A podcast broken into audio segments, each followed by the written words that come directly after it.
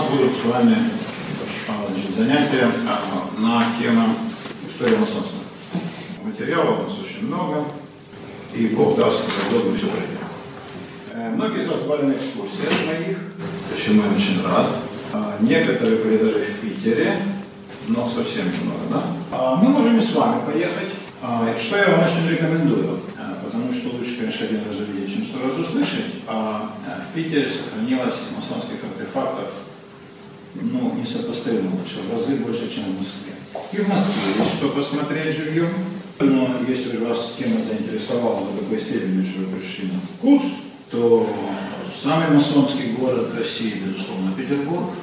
Он строился по масонскому плану, говорил, да. Это есть в его архитектуре, в его геральдике, в его метафизике, а, во всем его предназначении, да, он так вот и создавался. Поэтому в Питере очень много вот такого рода замечательных памятников. А Это есть на мостах, на дворцах, на особняках, храмах. И вы, конечно, в Питере бывали по тысяче раз, но, возможно, не с- посмотрите на него с необычного ракурса, да? скажем, тоже Казанский собор, то, что там не было, смотрели ли вы на него как на твердыню храмины масонской, именно так современники храм-то и называли. Андрей Никитович Воронихин строил именно так. Александр Сергеевич Строганов. Вот это любопытно будет посмотреть, как выглядит храм а, с масонской точки зрения. И многие другие здания, которые мы знакомы, Строгановский дворец, дворец Безбородка, есть потрясающее здание на Васильевском, на Литейном. Одним словом, Питер – это с масонской э, точки зрения, да, с сохранностью памятников, это несопоставимо лучше, чем Москва. Таким путем. Теоретически мы можем с вами это сделать. Есть очень интересные а, особняки и масонские артефакты в Риге, есть в Киеве, это, конечно, несопоставимо дешевле Лондона и Филадельфии, но в Филадельфии есть свои прелести. А, Это если говорить о дальних э, странствиях и дальних планах. А можно без всего обойтись? Ну, ограничиться просто учебным курсом. А, Я все равно все покажу. Вы все равно ни от чего не ответите. У нас задача такая. Прежде всего изучить историю российского масонства, конечно. Поскольку масонство тема непростая, то, конечно, будут задаваться вопросы. А, Это все понятно. Вы, конечно, правильно задавайте вопросы. Я для того пришел, их услышать. Я отношусь к этому стоически. Другой вопрос, когда один и тот же человек трижды подряд такой вопрос, это уже плохой признак. Но по разу у каждого из вас есть право спросить. А вот я слышал на Первом канале, или там дивный корреспондент, ну там какая-нибудь Шевченко или э, Сурков, вот он что-нибудь такое сказал, а вот правда ли? Я честно, тоном опытного психиатра. Да, э, ну, я понимаю, как я давно в этом деле и привык к, к людскому легковерию. К людскому легковерию. Мне в молодости нравились легковерные девушки. И я думал, вот этим они и хороши. А сейчас нет? Сейчас тоже, тоже, да, но как бы оно, знаете, как оно бывает, да? И теперь вот я э, расхлебываю да, результаты этого людского легковерия. Как со стороны девушек, многие из них так и не повзрослели до 80 лет, а, так и со стороны юношей, которые не пошли дальше 4 класса, несмотря на оклады, брюхо, бороду. Поэтому э, мы тут расслабимся. Вы можете спрашивать все, что угодно. А я обязуюсь вам честно, так, с глубоким вздохом, и честно глядя в глаза, говорит, нет, не беспокойтесь, все нормально, нет, соседний, по-моему. Таким путем. О масонах очень много врут. Я не знаю другого общественного явления, о котором столько выврали, как о масонах. Это просто поразительный факт. От чего так? У меня есть некая версия, и я не далее, как сегодня, вам ее расскажу, пожалуйста, не расслышите. Но от нас с вами, как от современных, интеллектуальных, скептических, а то циничных, почему нет, людей требуется определенный заряд вот этого самого скептицизма. Не надо всему верить с девическим простодушием. А, И надо вглядываться в факты. Вот мы будем держаться ближе к фактам, подальше от эмоций. А если мы будем э, анализировать легенды, вымыслы, мифы, стереотипы. Мы будем пытаться разобраться, кому выгодно, как учил нас Цицерон. Сам масоном не был, но правильный был. Да, кстати, это он ввел э, в обиход термин политическая партия. Знал бы он, какой славный путь уготован этому термину. А, слово масон означает каменщик. Это вы знаете. Может быть, не все слышали, что полное название общественного движения франк масон, вольные, вольные каменщики. Вот так вот, собственно, приверженцы этого братства себя и называют. Братья вольные каменщики. По-английски это будет Masons, чего каменщики обязательно говорим, и вообще мы постараемся непроясненными оставить ни одной как бы, лакуны, да, ни одного белого пятна. Масоны есть общественное движение. Это не религиозное течение, это не секта. У масонов никогда не было цели менять какие бы то ни было религиозные установки. 99,9% масонов были людьми очень религиозными.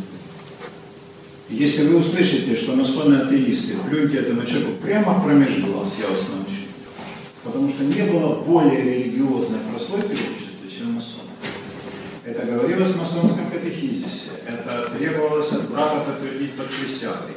И, собственно, вся масонская жизнь была некое служение сродни монашескому. И не обладая пламенной религиозностью, не показной, сейчас, а на истинной внутренней пламенной, это, этот подвиг, э, это огромный нравственный труд, а именно это и было масонство, это было, по-моему, просто невозможно выдержать. Поэтому имейте в виду, масоны поголовно были людьми религиозными, все они были христианами, естественно, что это христианское, западноевропейское явление. Что отличало их? Определенная конфессиональная терпимость. То есть у них рядом за столом сидел православный, если говорить о России, католик и протестант. А на улицах, как вы знаете, эти люди друг друга с большой охотой резали через секунду. Да, вам известные войны католиков и протестантов, это же был ужас. И 30-летняя война в Германии, да, и Варфоломеевская ночь. Во Франции религиозная гражданская война в той же Франции, чуть не опустошившая всю Европу, католиков с православными, тоже очень тяжелые отношения. Правда, протестанты с э, православными никогда не воевали, по религиозным не воевали как государство, да, ну, скажем, Руссия или Швеция с Россией, но именно по государственным да, причинам, хищническим, не по религиозным. Но в целом отношения были сложные. Особенно у всех были сложные отношения с католичеством. Католичество никогда терпимостью не отличалось, инквизиция. Иезуиты и прочие милые вещи, да, сжигание еретиков, ну то есть как бы они накопили опыт. И поэтому э, им сложно было понять, чтобы кто-то еще обладал некой претензией на религиозную истину. Поэтому они, вот как раз огнем и мечом, это был католический лозунг. Э, они, пожалуй, да, католики были инициаторами э, распри и с протестантами, и с православными. А у масонов с католиками как складывались отношения? Очень тяжело и сложно. Как с ни одной другой религиозной деноминацией. Есть конфессия, да? христианство, ислам, буддизм, иудаизм, есть внутри конфессии деноминации. Ну, просто так, для, для общего развития, да, такой термин. Деноминации это э, внутри, например, христианства, это православие, католицизм, протестанство. А есть еще секты. Так вот, масоны никогда не обладали сектантскими амбициями, они не затевали религиозных реформ, у них не было идеи что-то реформировать, э, а что-то опротестовывать, улучшить. А, сделать по-иному нет, нет. Они вполне разделяли религиозные убеждения эпохи. Если они были католиками, то пламенными. Если они были православными, то очень верующими. Скажем, мы разберем с вами примеры русских э, масонов, очень так ревностно православных. И то же самое с. Это именно общественное движение, которое сформировалось в Западной Европе, э, разберем при каких обстоятельствах. И если говорить коротко, то масонское движение оставило перед собой одну, но очень амбициозную цель, которую можно определить как великую. Это цель улучшить мир, сделать мир лучше. В этом плане масоны хотели быть соратниками Творца. Вот так и никак не иначе. Соратниками Творца. И видели себя в этом плане солью земли прямо по евангельской цитате. Людьми, над которыми лежит особо, на, на, на которых особая миссия, особое предназначение. Да, идти в авангарде движения всего человечества по улучшению мира. Вот в чем состояло, собственно, масонское служение. Они, все остальное это следствие. Надо улучшить мир. Для масонов это была вещь самоочевидная. И с чего же начинать? Лучшей части этого мира, себя любимого. Поэтому всякое совершенствование мира масоны начинали с совершенствования себя самого. И посвящали этому львиную долю того, что они называли масонскими работами. То есть вот интеллектуальный рост, нравственное преображение, эмоциональные, так сказать, сдвиги, да, которые происходили в личности, масоны не менялись, когда вступали в братство. А, это все они называли масонскими работами и уподобляли, знаете, чему?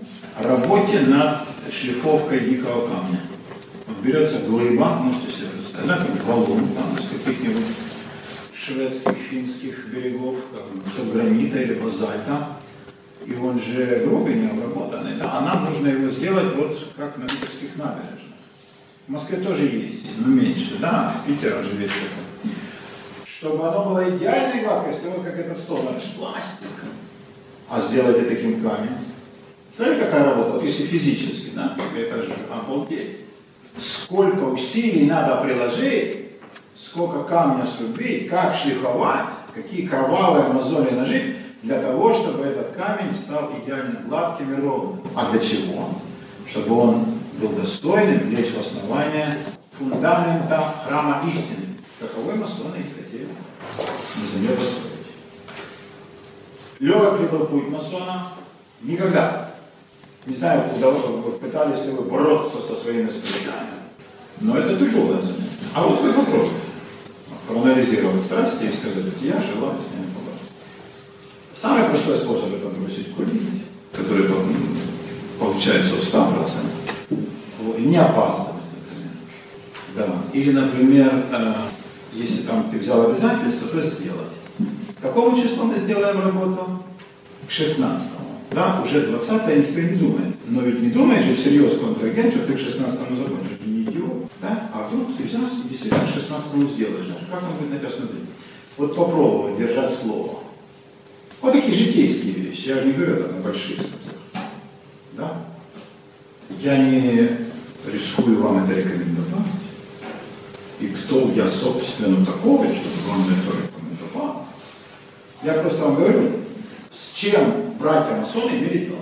Дело с искренним, поскольку масонство никто не затаскивал, стремились попасть, еще какой конкурс был, с искренним желанием человека стать как можно лучше.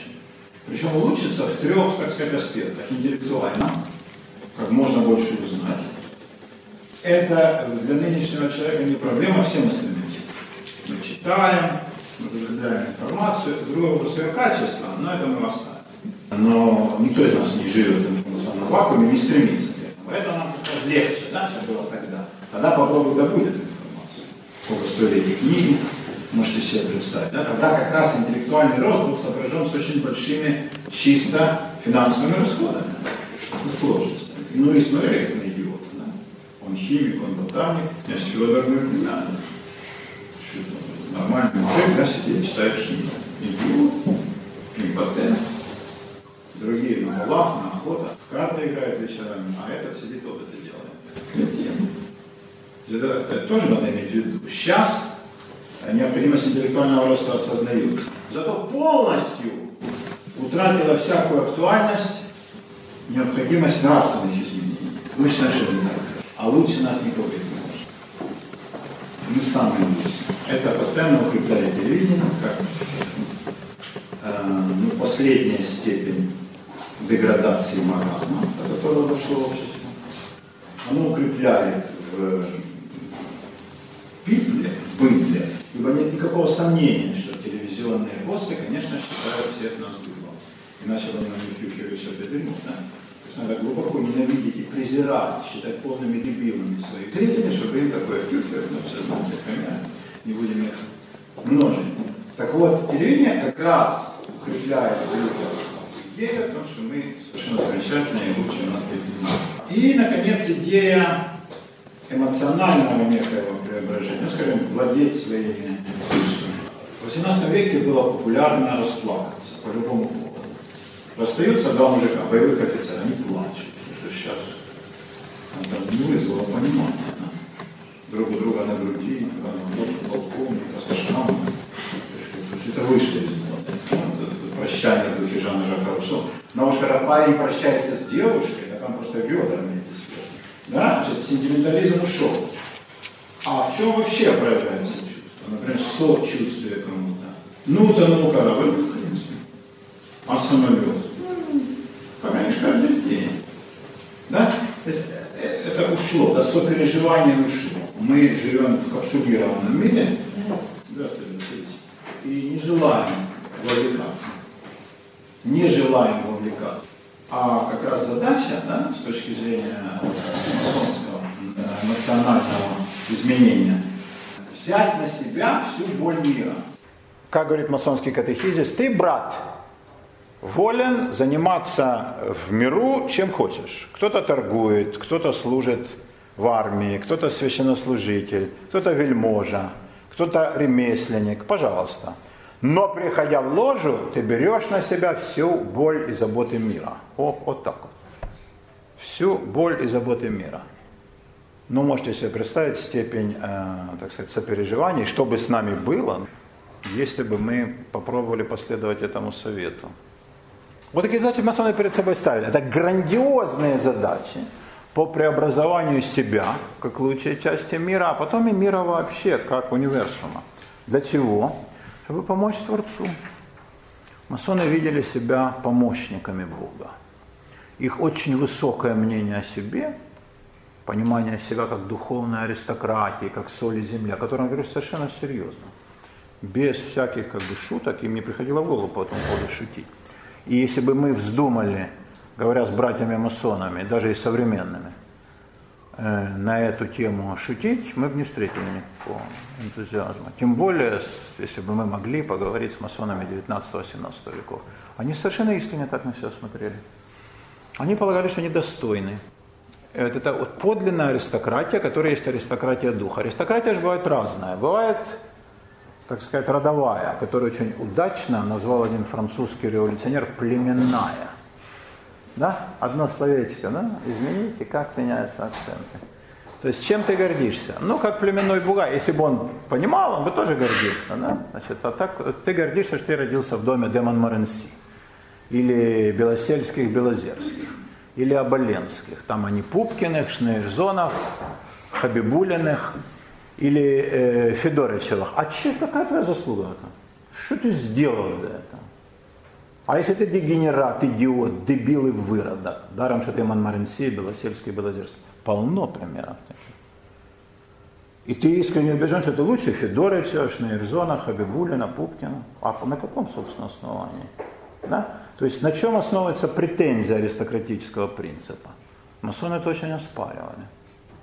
Хотя среди них было много аристократов для них была большая внутренняя дилемма, да, для вельмож какого-нибудь Долгорукова, да, или Шереметьева, или Голицына, каково ему бороться против собственного происхождения.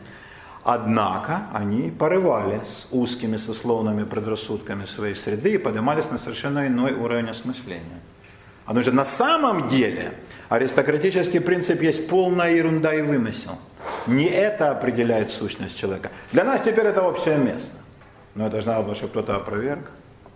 Бывает аристократия военная. Человек вышел из простых, завоевал силой громадное пространство, так возьмем Чингисхана. Он же из простых кочевников. Кто бы ему в возрасте 40 лет об этом сказал? Я бы посмотрел на этого человека. Да? А некто Буонапарте с Корсики? А? Не хотели бы вы сказать ему в присутствии штаба и четырех батальонов гренадер о том, что вы никто?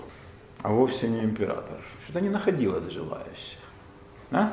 Значит, э, люди, которые находили все воинские таланты и воинскую силу, сделали новую аристократию, чем, кстати, очень гордился Наполеон, видимо, изживая свои комплексы. Я своих гренадеров ставил королями. Он не опровергал аристократический принцип, он его подменял. Вместо старой родовой аристократии племенной делал своих, там, да, вчерашних там, денщиков, вахмистров, поручиков, да? капитанов он делал королями, герцогами и министрами. Но это утверждение того же, да? это военная аристократия, которая тоже нам известна. Есть аристократия денежная, когда люди приобрели власть над миром не путем воинских захватов, а путем э, приумножения капитала. Да, все куплю, сказала Злата, все возьму, сказал Булат. И неизвестно, кто больше возьмет. Да, Булат это, как вы понимаете, отнюдь не Булат Шалович Акуджал, это совсем другой Булат. Все мое, сказала Злата, все мое, сказал Булат. И этот спор не, не закончится никогда. Мы живем пока в том мире, где Злата может позволить себе больше, чем Булат. До следующего катаклизма, когда Булат, ну уже не в виде, может быть, штыка, а в виде какого-то высокоточного оружия, опять вернет себе свои прерогативы. И так маятник качается из одной точки в другую. Есть финансовая аристократия, мы все ее знаем. Это не те, кого назначили миллионерами, по выражению Березовского. Да, кому дали общак и сказали, что ты теперь будешь миллионер. Да, так и не научившись делать осмысленное выражение лица. А, а те, кто реально заработали. Ну, понятно, если им задать вопрос, как они заработали, то тут есть большие вопросы к прокурору и даже к участковому. Но кто им этот вопрос задаст? Так же, как Чингисхану о его происхождении. Такая аристократия тоже есть. И сила ее всем известна. Так вот, масоны претендовали тоже на некую аристократию, на аристократию духа. Чем она отличалась от остальных?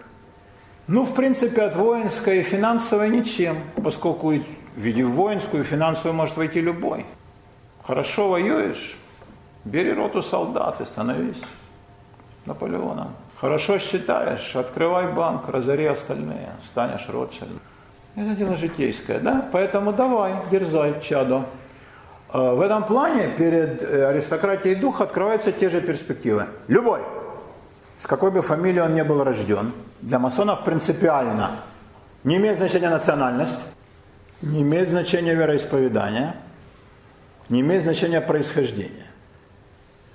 Такой степени свободы средневековый мир не знал. Была одна институция, где была похожая штука. Это церковь католическая. Но там исповедание религиозное имело еще какую роль? Да, там не имел значения, кто ты по национальности. И по происхождению, хотя по происхождению, но были, да, даже римские папы были из крестьян. Это редкость, но они были. Они же не могли стать даже баронами, не говоря про королей. То есть вот это была возможность социального лифта. Значит, для масонов нет дисквалифицирующих признаков. Ты можешь продвинуться в аристократии духа так далеко, как ты захочешь. Для людей, э, думающих об этом и озабоченных этой темой, это очень важный момент.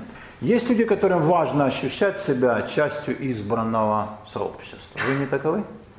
Но ну, большинство людей, кроме присутствующих, разумеется, исключительно э, радуются, когда они хоть в чем-то отличаются от других. И они чувствуют свое избранничество. Например, я живу в Москве, а не где-нибудь в Костроме, правда? Или там э, в Соликамске, да, в Запупонске, Кашкадранске, Мухосранске, да, я, ну, мы москвичи, я на Полянке. Но и в самой Москве, Москва большой город, вы знаете, да, это недалеко от Мытищ, там тоже соя иерархия, да, значит, я родилась на Знаменке, а не где-нибудь там, блин, в Бутово, или там в бараках в Сокольниках, да, в Колымажном переулке, и попрошу уважать. В чем заслуга этой дамы?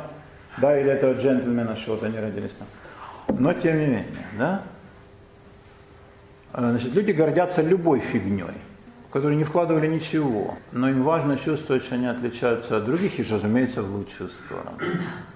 Разумеется, в лучшую сторону. Сейчас, мой дорогой, вы уже второй раз спрашиваете, как зовут вас? Александр. Э, прошу вас, Саша, давайте задайте оба вопроса. Ну, я задам один, тот старый, параллельно. Хорошо. Правильно я понял, что масоны в таком случае использовали плохие качества людей для того, чтобы вступать туда, и Второй подвопрос этого вопроса. Улучшая мир, а, они начинали с себя, но продвигались ли они дальше? Значит, во-первых, они использовали не плохие, а лучшие качества людей. Самое лучшее – это э, способность к самосовершенствованию и готовность к этому самосовершенствованию. То, о чем только что говорили. А чего ж? Это, это ничего дурного нет. Я И... согласен, что это довольно обычное качество, но не сказал, что это очень хорошее. Это лучше, чем жить э, растительной жизнью и сказать, мне ничего не надо. Если человек к чему-то стремится, это тоже неплохо. А стремиться быть лучше всех? Это хорошо. Это, безусловно, хорошо. Опять-таки, надо, конечно, выбирать в чем. Но если это достойное поприще, то стремление быть лучше всех, знаю, гением продаж, нет, нет. Э, то это, это неплохо. Дело не в том, чтобы быть им, а чувствовать так себя. Нет, э, не слыть, сказано в русском гербе, не слыть, а быть. Не, не, ощущать я могу всяким угодно. Сегодня Наполеоном. За... А, нет, никакого. Если человек стремится стать лучше э, остальных, превзойти их в своей э, сфере деятельности, это замечательно. Если бы все были таковы, мы бы жили в раю. Я вас уверяю, э, проблемы человеческие как раз в том, что большинству людей совершенно ничего не нужно. Ибо, как пел Градский, мы не справились с эпохой, потому что все нам все равно. Э, проблема не в том, что у людей зашкаливают амбиции, а в том, что полный пофигизм. Если бы амбиций было больше, человек хотел бы стать лучше. Господи, не то, что лучше всех на свете, а хотя бы лучше всех там в своем отделе по выполнению работ. Да? Или захотел бы, например, чтобы вот его квартира была самой чистой. Или полисадничек у его ворот был бы самый красивый и весь в цветах. Как бы преобразилась наша жизнь? Да? Э, но, к сожалению, мы наблюдаем совершенно обратный процесс. Это не мое, нафиг, не суйтесь, это у меня свои проблемы. Э, я не желаю, мне вполне достаточно того, что у меня есть. Это лучшая черта людей, амбициозность. Если человек не амбициозный, с ним не о чем говорить. Он даже не выйдет на старт. Ну, я говорил о предпосылках амбициозности. Если говорить о том, что... Вы хотите, чтобы у нас была бесконечная дискуссия? Ладно, да? на этом. Я очень рад. Э, вы просто вдумайтесь в мои слова, услышьте меня. Амбициозность для меня это замечательная черта. Я очень э, огорчаюсь, когда не вижу в людях амбициозности. Это как, э, для меня это как человек без внутренней пружины, как мужчина без, э, без гормона тестостерона. Нет, элемент гордыни он даже не упоминал, кстати. Он слово не упоминал. Э, если э, гордыня э, – это оборотная сторона гордости, но если человеку есть чем гордиться, о чем ему не гордиться? А что бы ему не гордиться? А вы хотите, чтобы там Исимбаева, которая прыгает выше всех, да, с плоским брюхом и с шестом, к которому подойти страшно, да? А представляете, долбануться, да, бедной девке с такой высоты. Да, они, они чтобы она говорила, не, ну вы тоже молодцы. Да? Вы ножку задираете, да? Ну как это вот э, вы себе представляете, да? Человека пригласили играть в футбольный клуб Барселона. А он говорит, не, не, ну вы тоже тут у нас. Ну, ничего так. В команде там Спартак Нальчик. Угу. Надо же понимать эти вещи, да? Человека пригласили в Microsoft на хорошую должность. Он говорит, не, ну вы то, так сказать, в вашем Запупонском. Это вот это уничижение пачи гордости, и это показная скромность. Человек должен знать себе цену знать, сколько он стоит, например, за какие деньги он согласен работать. А иначе это что такое? Панели паперть. Подайте, братья, что-нибудь. Человек должен знать себе цену. И в гордости, не в спеси, а в гордости нет ничего дурного. Это продолжение человеческого достоинства. А с теми, у кого нет гордости, все что угодно делают. И это мы наблюдаем, кстати, на соотечественниках. Когда гордость теряется пол. Все что угодно можно сделать. Гордыня, да, но как всякие недостатки, есть продолжение достоинства, говорил Ларош Фуко, верно? Да, трудолюбие переходит в трудоголизм, в влюбчивость, в идиотизм или в сексуальность, да? А, любовь к детям, в педофилию. То есть тут не надо как бы впадать да, в крайности. Но в самой по себе амбициозности я вижу только положительную черту. Безусловно. В этом плане для меня масоны представляли себя лучшую часть человечества, которые хотели стать лучше и не боялись трудов на этом поприще. Не просто декларировали, не боялись по этому поводу всю жизнь. Масонство вступали на всю жизнь. Хотя, конечно, выходили потом, да, это ясно, не бывает правил без исключения. Но в принципе это как в монашество. Человек вступал, и он на всю жизнь принимал такие обеты. То есть он обязывался вот такие вещи добровольно нести. У него были силы и амбиции все время становиться лучше. С чего бы ему было говорить о том, что он такой же, как все остальные? Это было бы просто несправедливо. Такие-то дела. Теперь о том, к чему масоны стремились, вы сейчас мои любимые, любезные, нет, любимые нет, это любезные, надо говорить, братья и сестры, мы среди своих. Я сейчас начну, вы продолжите. Масонскую триаду, тихо. Свобода, а дальше? А что же вы так прятались? Да, это знаменитая масонская отряд, не все знают, еще она произошла. Она произошла из другой, тоже французской, это Либерте, Эгалите, Фратерните, Свобода, Равенство, Братство, известно со времен революции, когда ее подняли на щит. А до этого была другая, тоже рожденная во Франции. Французское масонство славно было умением формулировать лозунги. Но Франция ждала величайшую в. А, называлась она «Salut, force, union», то есть сила и объединение, force, сила, union, объединение дают салю. Салю это на современном французском здоровье, а тогда означало благословение. Благословение. Сила и союз вместе дают благословение небесное. Такая была триада.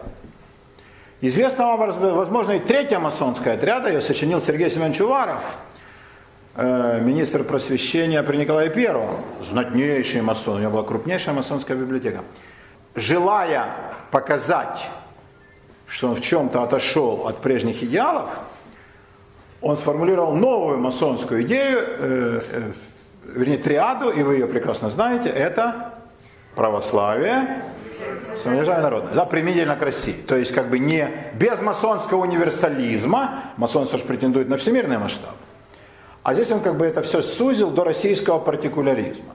Вот нам в России не надо мне ваши там свободы, равенство, это ваше братство, а нам уже православие, это получается вместо свободы, да?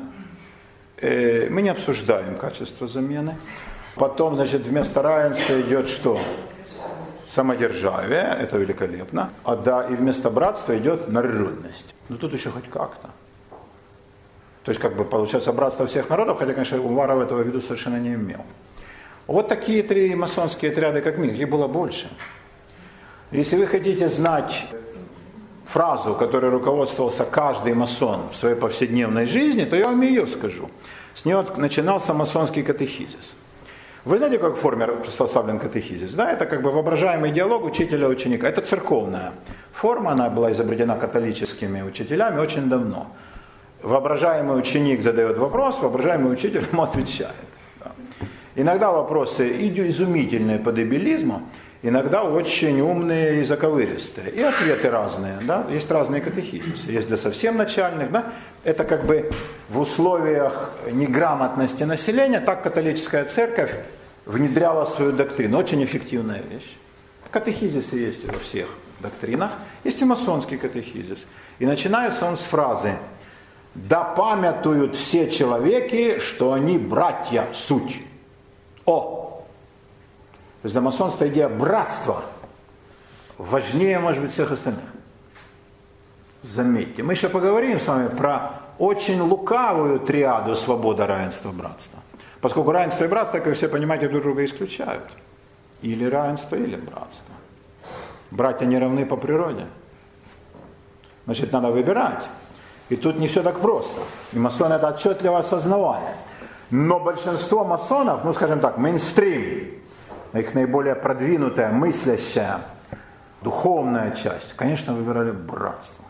Хотя были такие, были, были, которые выбирали равенство. И, как мне кажется, это многих привело в тупик. Например, российское масонство. Увы, мы об этом обязательно откровенно скажем, ничего не упустим. А вообще выбор между братством и равенством – это абсолютно исторический выбор. Это выбор вектора. Вот как э, Витязь на распутье, да, налево пойдешь, коня потеряешь, направо жену потеряешь, а прямо пойдешь, будет и жена, и конь, но придешь кабак. Три пути, да? На самом деле путей не три, их гораздо больше. Но по большому счету все можно свести к выбору между двумя.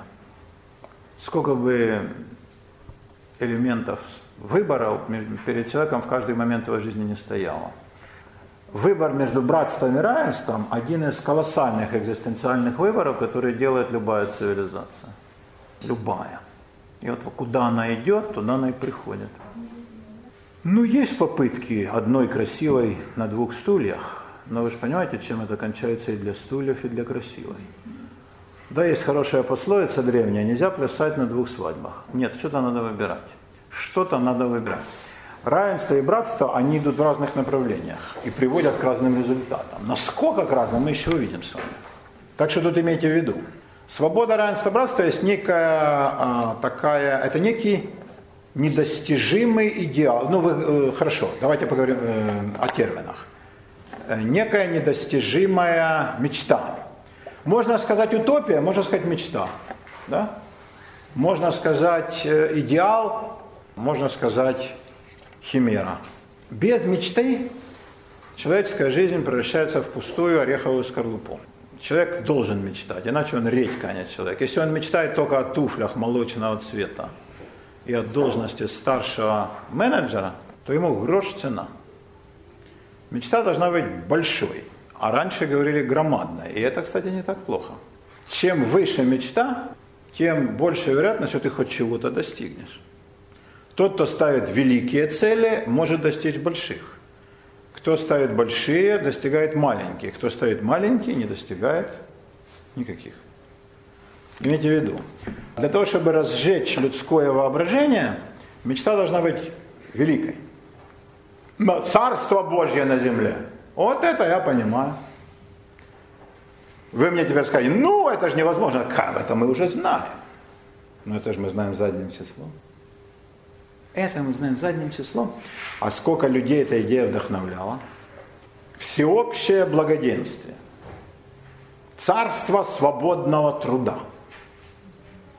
Это все, между прочим, из тех достаточно утопических идей, которые поддерживали масоны. Что такое свободный труд? Чтобы люди работали не за бабки и не по принуждению, а из внутреннего побуждения, что они должны это делать для улучшения мира. Теперь я вам скажу страшную вещь.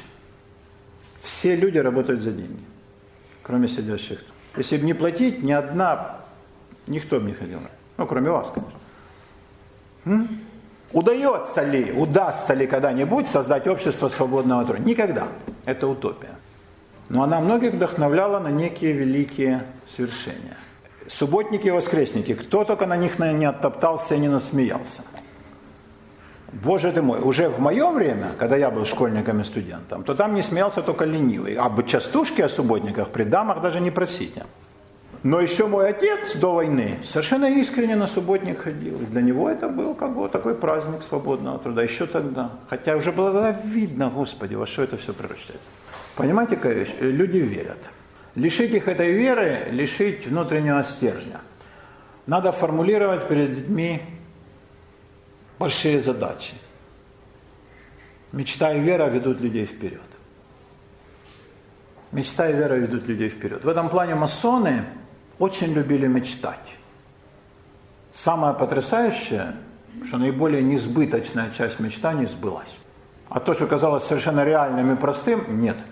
И, видимо, не сбудется никогда. Но нам никогда не, не дано предугадать. Вот в чем штука. Мы никогда не знаем. То, что нам кажется простым и легко достижимым, отодвигается на неопределенный срок, и в конце концов оказывается это вообще иллюзия. А то, что кажется неосуществимым никогда, мы видим на наших глазах. Это становится общим местом. И дети нам говорят, как это папуля? Вы могли без этого. Вы что, не верили? Так вы лохи. Такие-то дела. Масонское стремление к мечтательности – это не пустые мечты барышень, и это не маниловщина – это умение сформулировать перед собой, а значит, как масоны понимали перед человечеством, ибо они себя понимали как передовой отряд человечества, новые грандиозные задачи, стремление к новым грандиозным свершениям. И это фантастически выглядит. Какие вещи им удалось осуществить? Сдури. Невозможно себе представить. А они сделали это. Я вам скажу так, никто, кроме масонов, этого бы не сделал. Например, превращение Западной Европы, бедного ресурсами, чахлого малонаселенного континента в мирового лидера в соревновании цивилизаций, обошедшего Восточную Европу с Византией и двухмиллионным Константинополем, обошедшего Исламский Восток, Великую Индию, громадный Китай. И навязавший всему миру свой образ мысли, свой образ жизни, свои костюмы, свой парламент и свой капитализм. Именно так. Это сбылось. Западная Европа вырвалась вперед в цивилизационном соревновании. Это однозначно заслуга масонов. И мы это разберем очень подробно. Кто бы в это поверил в эпоху, когда это все начиналось, это в период крестовых походов? Никто. Сказали бы вы об этом в Константинополе или в Багдаде, где-нибудь в Мумбаи, а не говоря уже про Китай, ну кто тогда в Китае слышал вообще о Европе, это же варвары. Никто, конечно, бы в это не поверил. А вышло он как. Вот так. Так оно бывает. То ли еще бывает в Божьем мире. Поэтому в масонской мечтательности есть нечто необыкновенно, не только трогательное. Люди постоянно стремятся к чему-то высокому и великому. Но и то, что побуждает нас не зарекаться лишний раз, говорить, не, ну этого точно нельзя, не может быть. Откуда ты знаешь? Он сбудется. Самый последний конкретный пример масонской сбычи мечт, это, конечно, интернет. Это интернет. Это идея, которую они мечтали все годы, они не знают, как это практически осуществить. И все смеялись над ним, говорили, что они идиоты, они болтуны, да, они мечтатели пустые, они фантазеры. Идея, чтобы каждый человек имел возможность доступа к любой информации. Сейчас для нас это любой пацан через три клика. Ну так. Вы представляете себе, да? А ведь рассказать об этой идее, даже, например, в 50-х годах 20 века, уже с телевидением, с атомной бомбой, с самолетами сверхзвуковыми, конечно, с электричеством давно, уже с химией, с пластмассой, с взрывчаткой, с презервативами и унитазами, с автоматом Калашникова, со всеми достижениями цивилизации – Сказать, а вы знаете, вот где-то оно такое будет, да, вот такая всемирная паутина, ну, конечно, нас бы тут же госпитализировали. Ну, такие дела. Это э, одна из славнейших масонских мечтаний. Чтобы каждый, равенство, вот любой, в африканской деревне, в, бразильской, в бразильском городке, да, где-нибудь там в Папуасии, в Эскимосии, в китайском Чайнатауне, точно так же, как в Париже, Нью-Йорке или на правду, э, в Москве имел бы доступ равный ко всем информационным ресурсам. Библиотеке Конгресса, музею Прадо. Все сбылось. Смотрят порнуху. Ну, ну так а ради чего и боролись, конечно. Что Конгресса кому-то, она нужна? Неважно, она нужна ровно тому проценту населения, который, собственно говоря, всегда этим и интересовался. Но сбылась сама по себе мечта теоретически, теперь уже и практически. Теперь уже абсолютно практически. Любой совершенно человек, ставящий своей целью, посмотреть, а что там на 16 стеллаже У в библиотеке Конгресса. Пожалуйста. Да, точно так же он может посмотреть любую картину, прочесть любой документ. Сейчас с Wikileaks уже совершенно любой. А, и видите, какая штука? Да, доступ к информации стал всеобщим. Это же была мечта из мечт, и вот она сбылась. Другой вопрос, стало ли жить лучше, так это еще Ильф и Петров писали. Вот думали, придет радио и будет счастье. Радио есть, а счастья нет. Но это что же самое. То есть счастье не от того зависит.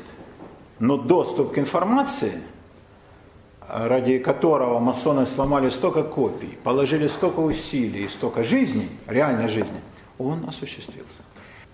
Что отличает масонов от других общественных движений? И тут мы переходим к животрепещущей теме, почему же они столько врут.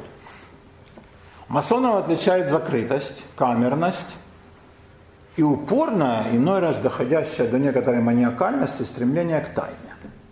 Я не масон, как вы поняли, да, я следователь масонства. Я к ним отношусь очень хорошо и доброжелательно. У меня есть там знакомые, друзья и так далее. Но есть э, как бы вещи, которые кажутся ну, мне, мне инфантильными и, ну как сказать, а, так сказать, недоигранными в детстве а, какими-то играми. Как вот есть пацаны, которые не доиграли в войну, да? И теперь они тянутся к оружию. Мне кажется, какая-то часть масонских дядей сильно не доиграла в тайны. В принципе, стремление к тайне не диктовалось всегда такой жгучей необходимостью. Это был какой просто необходим, ну такой вот атрибут. А какое же масонство без? Какая песня без баяна, правильно? А Зорька без росы? Вы еще что скажете, еще возможно Марья без Ивана? Нет.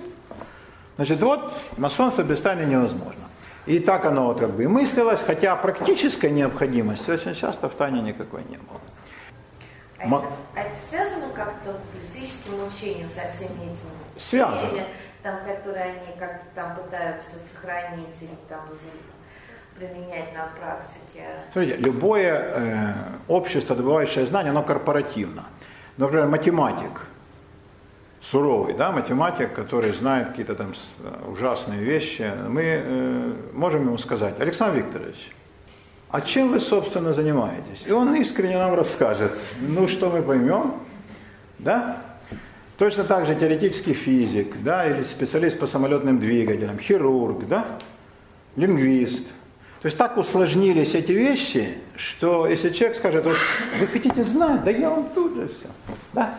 Поэтому э, если заниматься определенными знаниями углубленно, то человек с неизбежностью выходит на такой уровень специализации, что для большинства он перестает быть понятным. Там свой язык, там своя система понятий. Там э, предполагается известным то, что для большинства это темный лес. И разрыв между специалистами и не специалистами, профанами – он все возрастает. Масоны это давно поняли. Кстати, масоны именно так и называют всех нас, профаны. То есть непосвященные. Да? А они масоны посвященные. И действительно в масонском учении, а ведь оно же создавалось на протяжении 800 лет, и состоит из очень многих сложных и сложнейших элементов.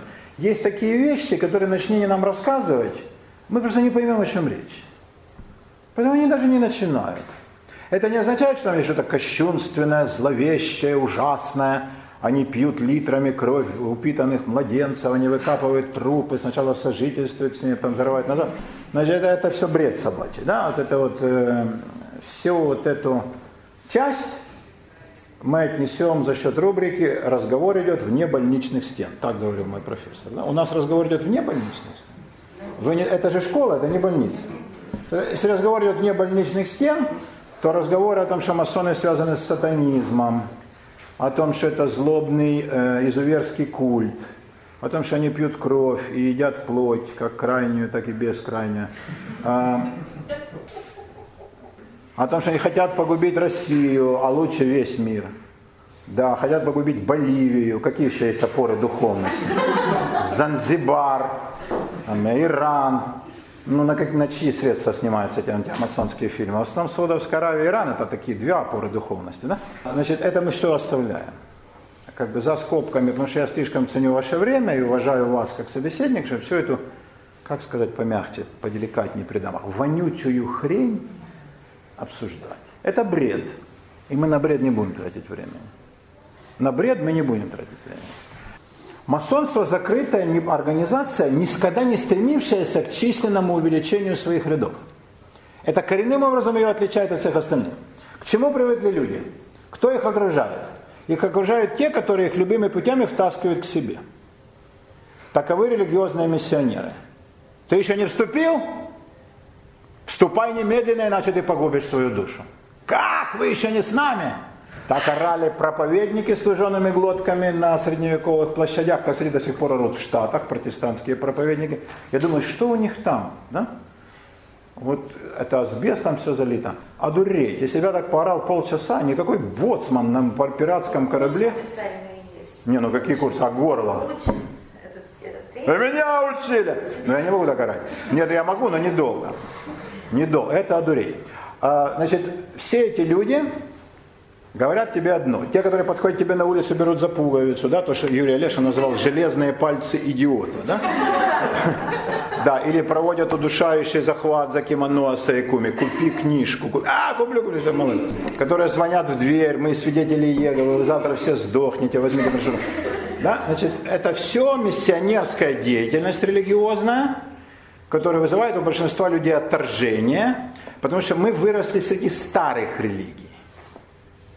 Христианство безнадежно состарилось и католичество, и православие, и даже протестантизм, который моложе на много сот лет, но все равно он утратил свой миссионерский запал, пафос и дух. Ну, может быть, он сохранил еще может, где-то в Штатах, но здесь, в Восточной Европе, я не видал больших у них успехов.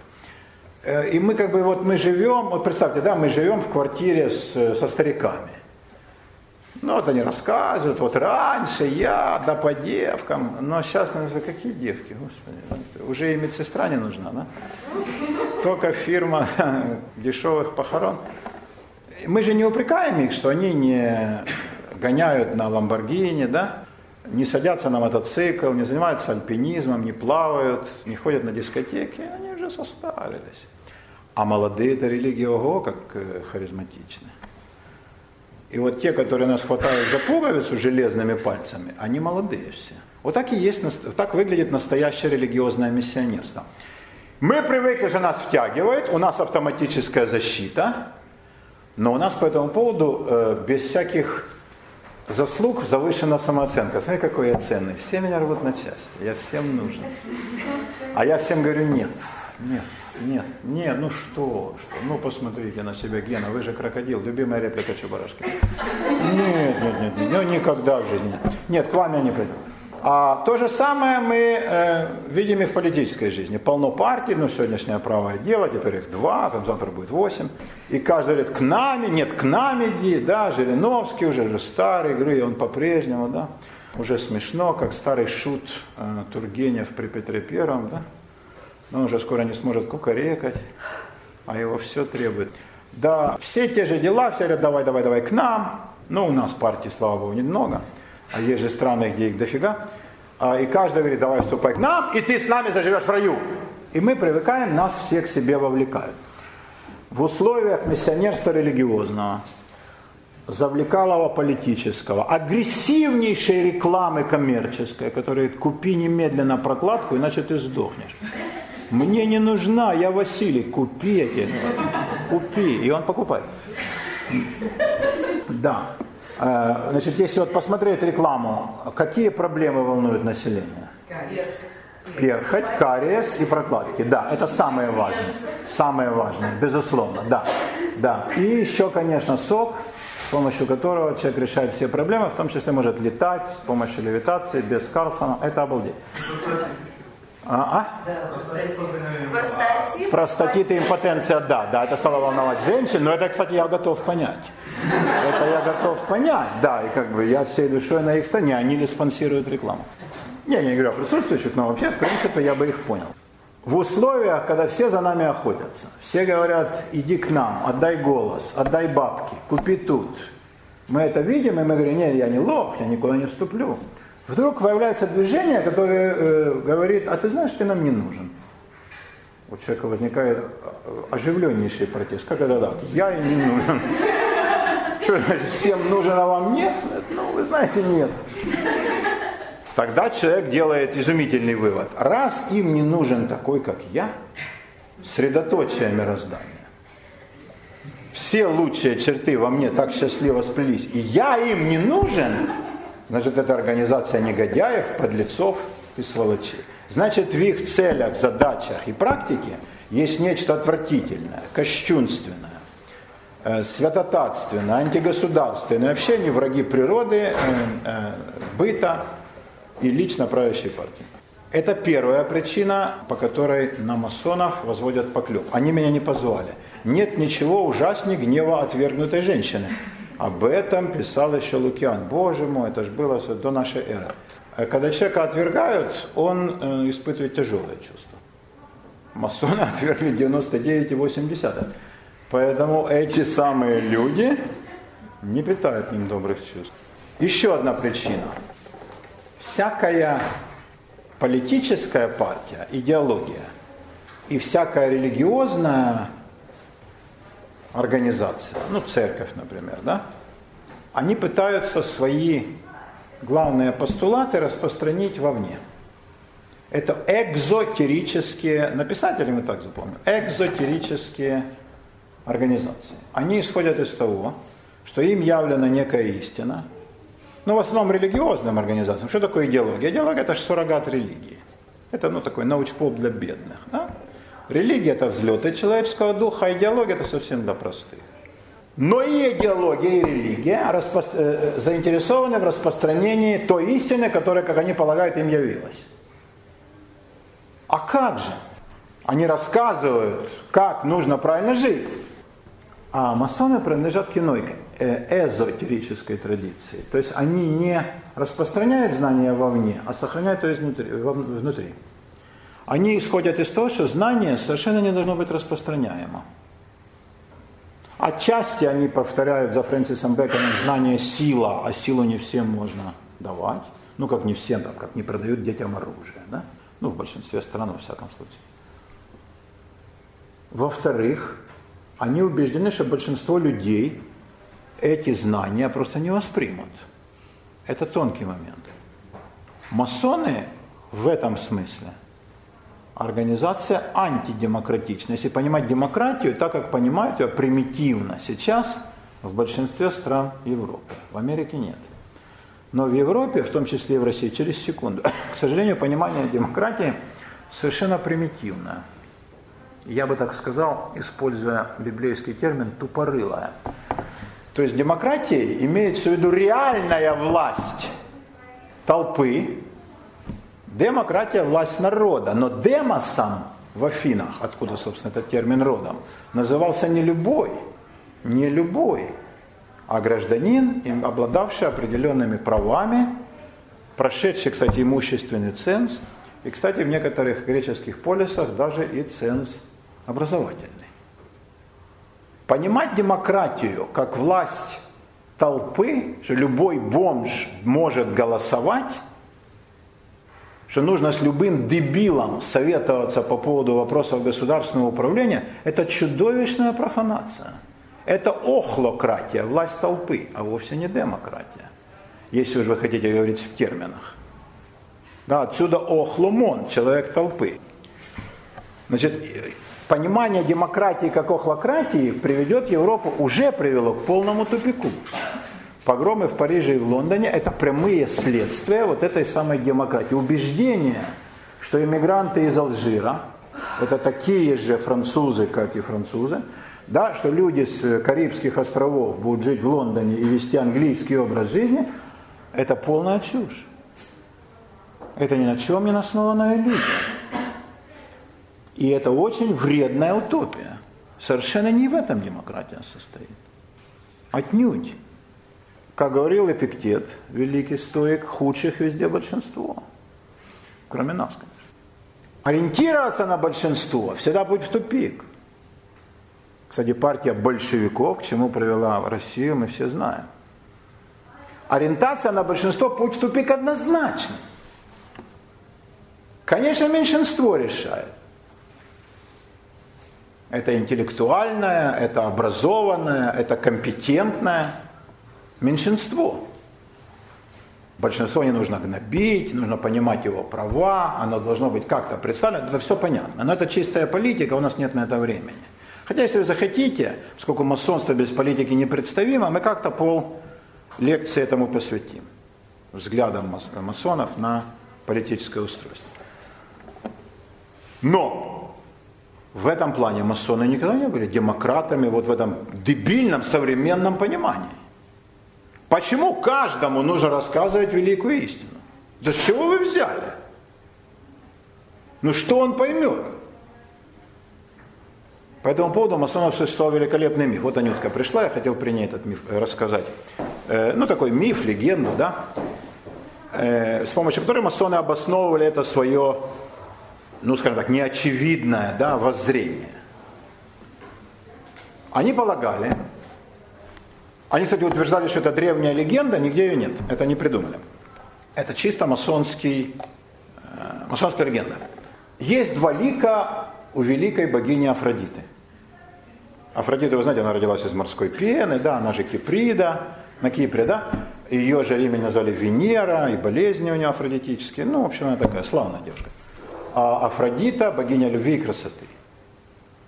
Картина Сандра Боттичелли, рождение... А, а. Ну, сколько ликов у Афродиты? Масоны говорили два. Так были убеждены люди, и так оно и есть. Но люди видят разные ее лики. Ибо у Афродиты один лик называется пандемос, ваш любимый демос, то есть общенародная, хороший комплимент для дамы, да? Общенародная, такая доступная. А вторая называется урания, то есть возвышенная. Кто созерцает ту, которая пандемос? Все! И какого вида у нее лик? Черный угольный, как Отелло как сапогу прапорщика на разводе. И люди убеждены, что Афродита черная. Они находят ее красивой, пропорционально. Убеждены, что она черная. Они видят ее такой, миллионы людей. Никто же не будет спорить с точки зрения миллионов людей. Это эмпирически подтверждается. И только малая часть, как сказала бы Анюта, избранная ко спасению стада. Она любит такие выражения. Они знают, что лик Афродиты лилейно-белый. Снежно-белый, как снег в горах. Они видят ее. Но они не могут об этом рассказать. Ибо как только кто-либо из братьев рассказывает, пусть даже с лучшими побуждениями, рассказать, люди, вы не знаете, как вы ошибаетесь, все не так, боже мой, вы в тумане предубеждений, иллюзий, лохи. Послушайте меня, как только он рассказывает, что есть снежно-белый лик Афродиты, тут же на ее снежно-белый лик падает. Еще один раз сказал, она еще потемнела. Поэтому молчите, братья. Силенциум, молчание, молчи, скрывайся и таи. Ибо рассказывая о той истине, которая явлена тебе, ты опошляешь и профанируешь ее. Какая блестящая метафора с ликом Афродиты. Блестящая, всем понятно. Кто из истинных поклонников захочет, чтобы на лик его, пусть даже земной, из плоти и крови, возлюбленной, ложилась бы тень. А тут богиня. Поэтому давайте молчать, братья. Вот вам суть настоящей эзотерики – а почему не, не привязали к реальности? Сказали бы наоборот, ну Афродита же на картине белая. Просто сказали бы, что для толпы она белая, а черная, то, что реально никто не может увидеть, она вот для избранных. А она потом бы белела, да? Она бы белела. Ну, в смысле, тает, да? Да. Не, ведь это красивая, согласитесь, красивая штука, да? Э, когда противоречие видимости и сущности. Какой она потом стала на картинах, то другой вопрос, да? Потом же, опять же, они же опять э, без всякой привязки к реальной конкретике создавали. Да? Тут важно оценить метафору, а не реальный ряд изображений Афродиты и Венеры, накопившийся от античности там, до Возрождения. Да? Это их не интересовало. Интересовала метафора, но согласитесь, метафора блестящая. Да?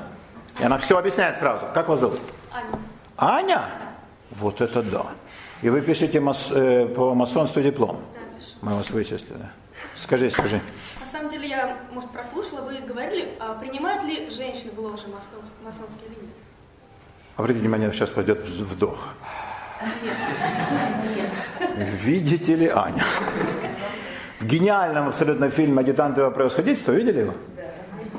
Да. Павел Андреевич, вы шпион? Видишь ли Юра?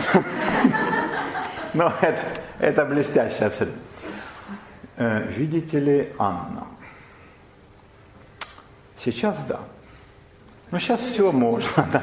Сейчас все можно. Нет, не брали. Мы подробно остановимся на этом, подробно. Поскольку, да, нету красавицы еще пока, которая не, сказала, не спросила бы у меня когда-нибудь.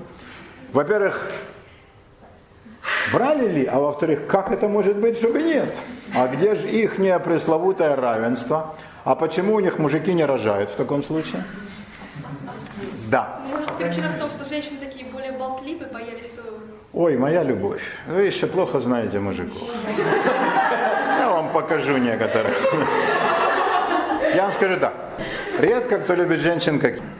Кто меня знает побольше, тот в этом убежден. Я феминист и лесбиян. Абсолютно непокобелимый. И я, э, у меня гуманитарное образование, я все время был, в, ну кроме армии, где я был какое-то время, э, я все время вращался в кругу, где женщины составляли большинство, 70%. Я к ним очень привык, я их люблю, они мне нравятся всеми своими статями. И я как бы понимаю, что они разные бывают. Но вот я имел с ними дело в дружбе, да, вот просто дружил, э, в партнерстве, в дружу сейчас, да, в сотрудничестве, в дело, каких-то деловых отношениях, э, в творческих. И я никогда не имел случая разочароваться. Все эти понты, все, баба она такая, это я вам скажу, посмотрите на этих мужиков. А, нет, женщины отнюдь не более болтливые, ничуть. При, в целом, как таковая, женщина лучше мужчины. Факт.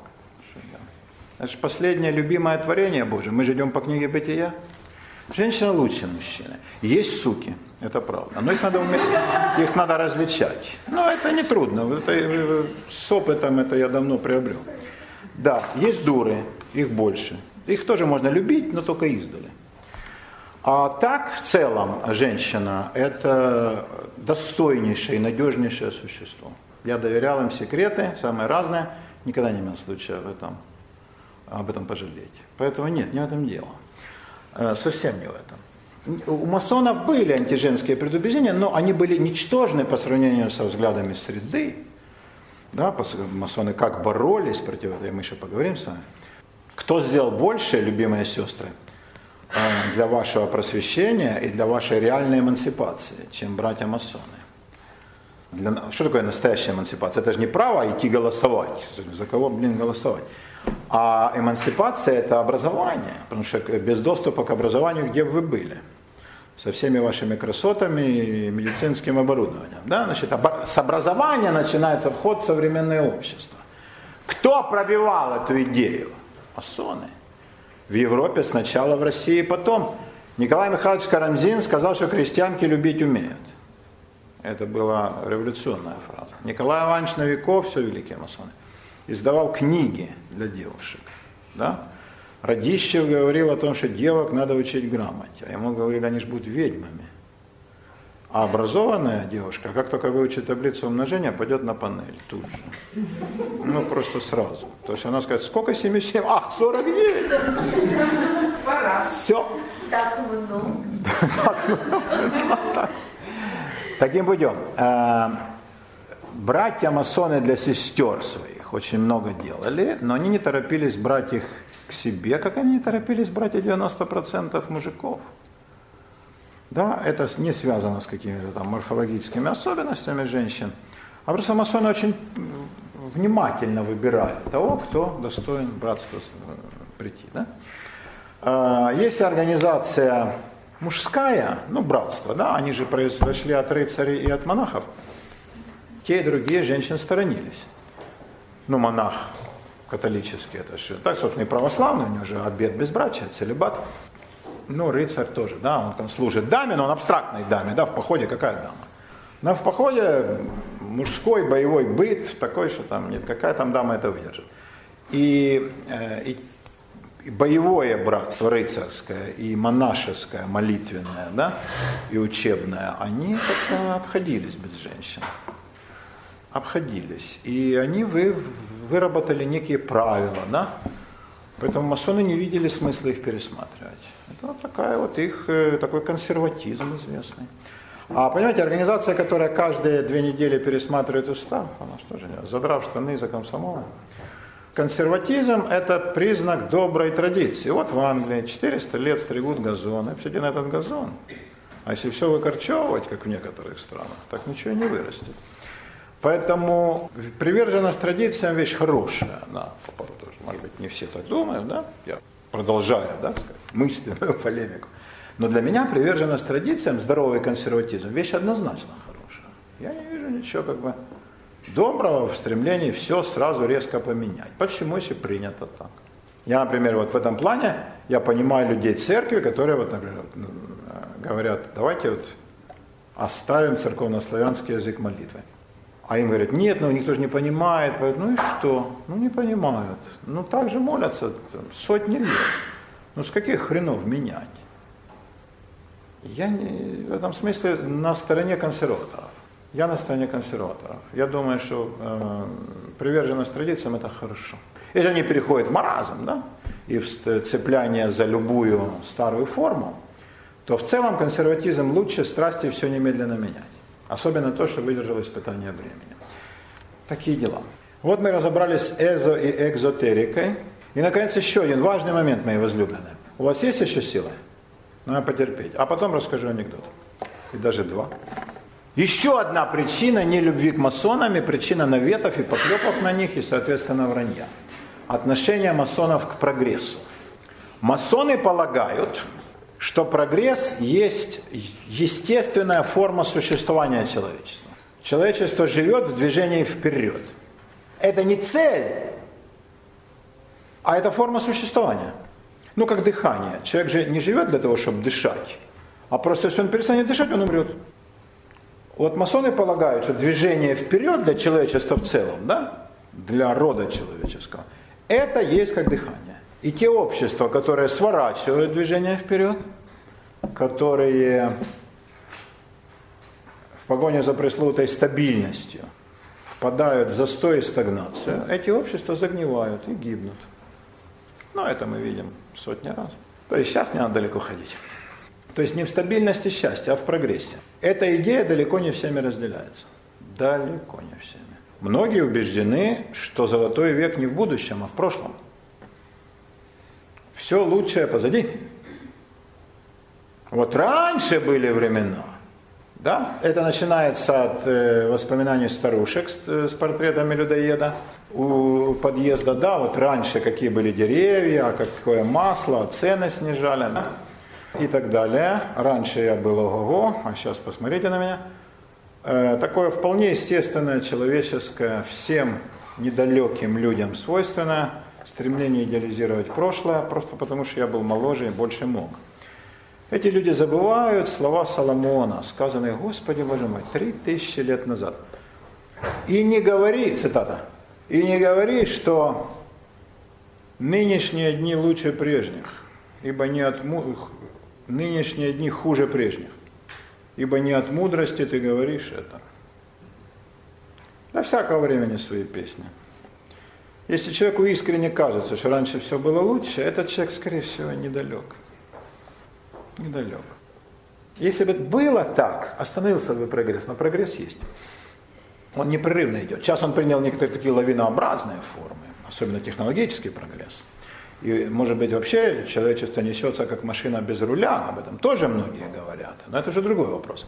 Но в целом, конечно, прогресс существует. Всякое следующее поколение умнее предыдущего. Смотрите на детишек и понимайте. Увы. Это так. Э, они умнее в смысле навыков. Ну, они больше знают, они больше умеют, они больше готовы усвоить. Да, они умнее, они менее легковерны и так далее всякое следующее поколение лучше и умнее предыдущего. Как бы по этому поводу кто ни бухтел. Это закон природы.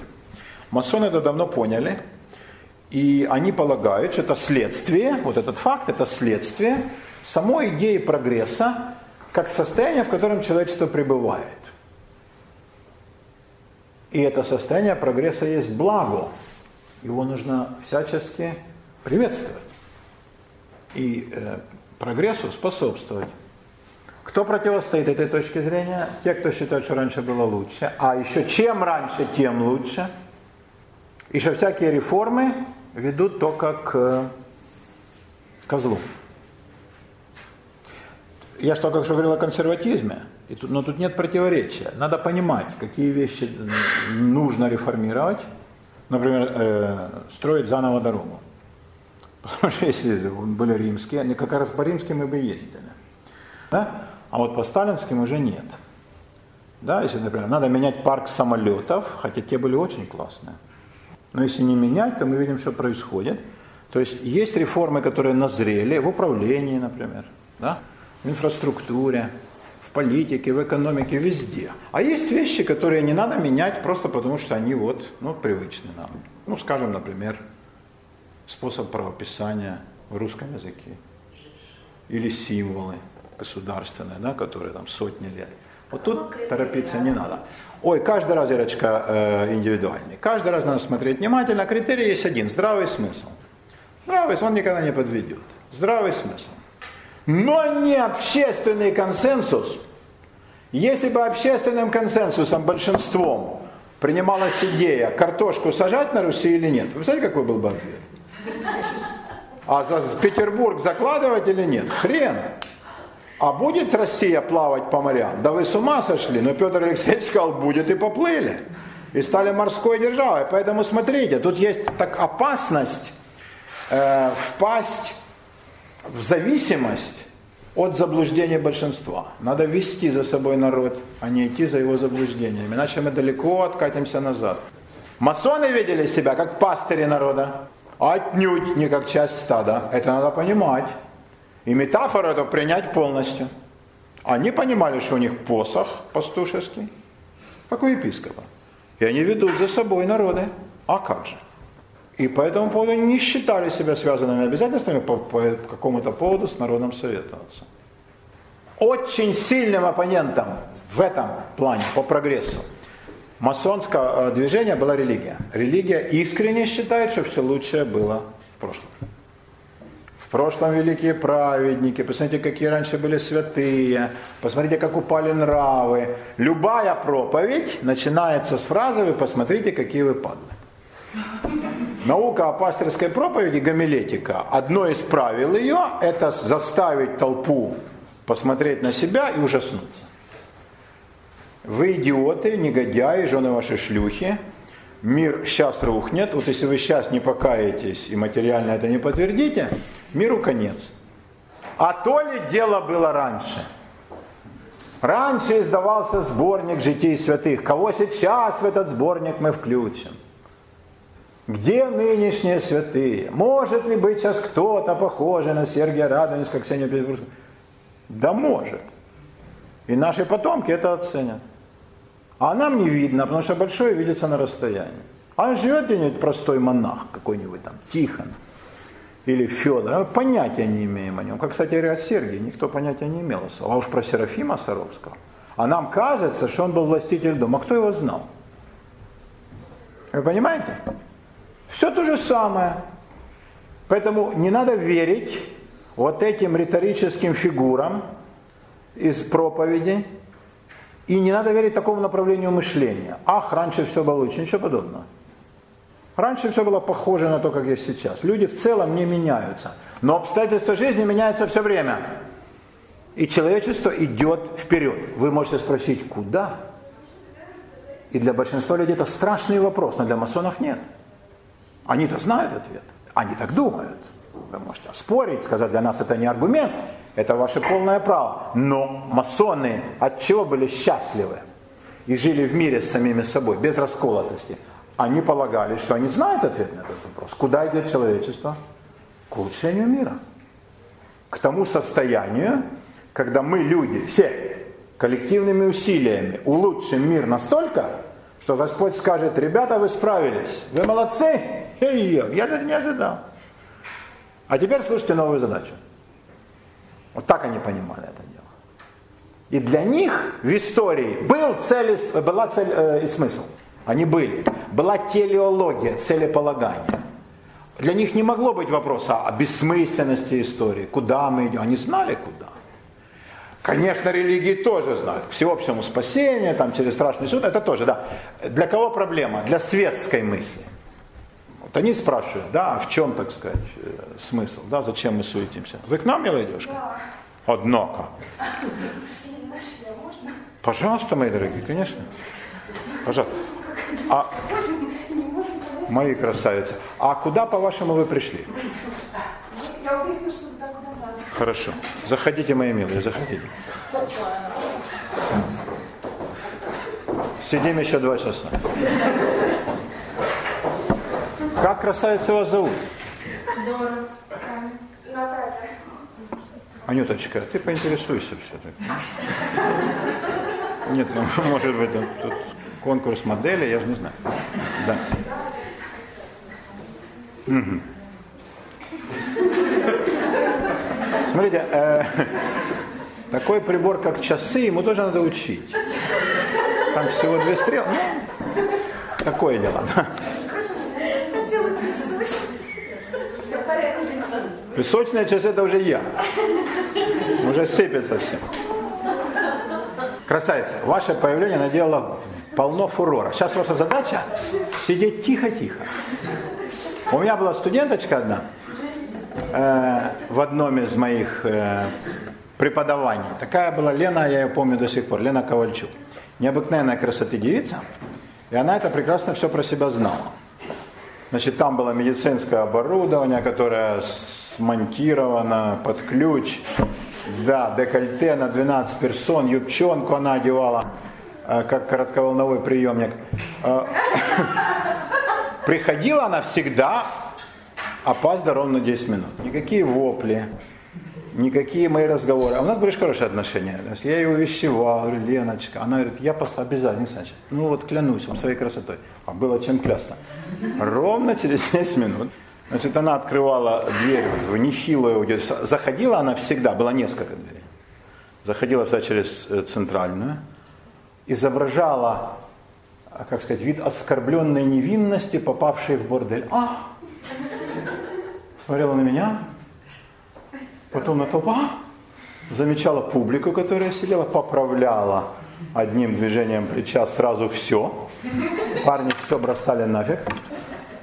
После чего, стукая вот такими каблуками, на которые не прошел бы никто. Ну, как вот я вам скажу, как караул, сменяясь у спальни Цезаря. Вколачивая каждым шагом гвоздь в гроб усвояемости, она проходила в самый дальний угол. Там садилась и шуршала пять минут. Когда убежала, она на нее посмотрел уже каждый. Каждая девка с ненавистью. Некоторые худшие с завистью. И каждый, даже самый страшный пацан с вожделением, тогда она уже успокаивалась и затихала. В бесподобной позе. Я ее обожал. Да. Так вот, это должно нас научить бережному отношению ко времени. А идея, об идее прогресса. Мы они почти закончили говорить, как раз когда барышни, большие поклонницы, идея прогресса к нам и пришла. Идея прогресса, сейчас секунду, не, э, не, не так проста. Да? Например, нынешняя ситуация, скажем, вот в Европе, в России, в Китае, в Америке. Все по-разному понимают прогресс. Все по-разному понимают прогресс. Да, и что означает вопли «давайте сохраним стабильность»? И куда она приведет? Чего хотят люди, говорящие о стабильности? Я не знаю, я просто призываю вас подумать, да? А, возможно ли стабильность? Не. Ну, допустим, да, допустим. Какая-то часть, безусловно. Да, кто-то из них говорит это лживо, кто-то искренне, но кто-то же верит в это. Так вот, имейте в виду, э, для масонов прогресс был необходимым условием спасения мира. Если мы не будем каждый день приближать это спасение, э, улучшение, улучшение, не спасение, конечно, улучшение, то как же оно наступит? Значит, мир должен каждую секунду становиться лучше, чем он был. Ну уж не говоря там каждый день, каждый месяц и так далее. Становится ли мир лучше? Фундаментальный вопрос. С точки зрения технологического прогресса, безусловно стало больше есть, мы стали дольше жить, мягче ездить, мы уже ничего не делаем, две кнопки, и нам все валится в рот. В этом ли состоит цель? Не знаю. Но, во всяком случае, по этому пути человечество идет довольно резво. Да? Э, что есть улучшение мира? Состояние, при котором мы воздвигнем полностью вторую природу, урбанистическую среду, какую-то футуристическую, и абсолютно при этом загадим природу первую, не хотелось бы так думать, но есть большие предпосылки к этому. То есть человечество от природы отходит все дальше. Некоторые из масонов делают очень радикальные выводы. Сейчас я отвечу на ваш вопрос, моя любовь. Хорошо? Очень радикальные выводы. Давайте послушаем. Я как раз собирался об этом сказать. До. Какое соотношение природы и культуры? Масоны отвечали так. Мы идем от природы, де натура, да? мы идем а культура. Мы от природы идем к культуре. А что такое культура? Это некое состояние вещей, которых в природе нет. В природе нет выведенных селекционерами сортов яблок, винограда, хлеба, да? Э, животных. Посмотрите на собак, посмотрите на коров. Да, ничего этого в природе, разумеется, нет. Это все сделали люди своим фантастическим по упорству трудом, колоссальным и трудолюбием. Не говоря уже о том, что здесь на болоте, кто построил этот гигантский город, а ничего этого не было. Первозданная природа совсем не такова здесь. Что означает призывы природу беречь? Перестать вести хозяйственную деятельность? А как мы будем жить?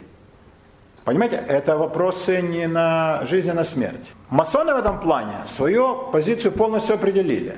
Мы уходим из, из природы и приближаемся к культуре. Какова эта культура будет? Отчасти мы видим ее контуры. Это культура, например, духовная, наивысший взлет это религия. Естественно, религиозное искусство, живопись, ну, скажем, если говорить о христианстве, да, это соборы, это церкви, это фрески, это музыка и так далее.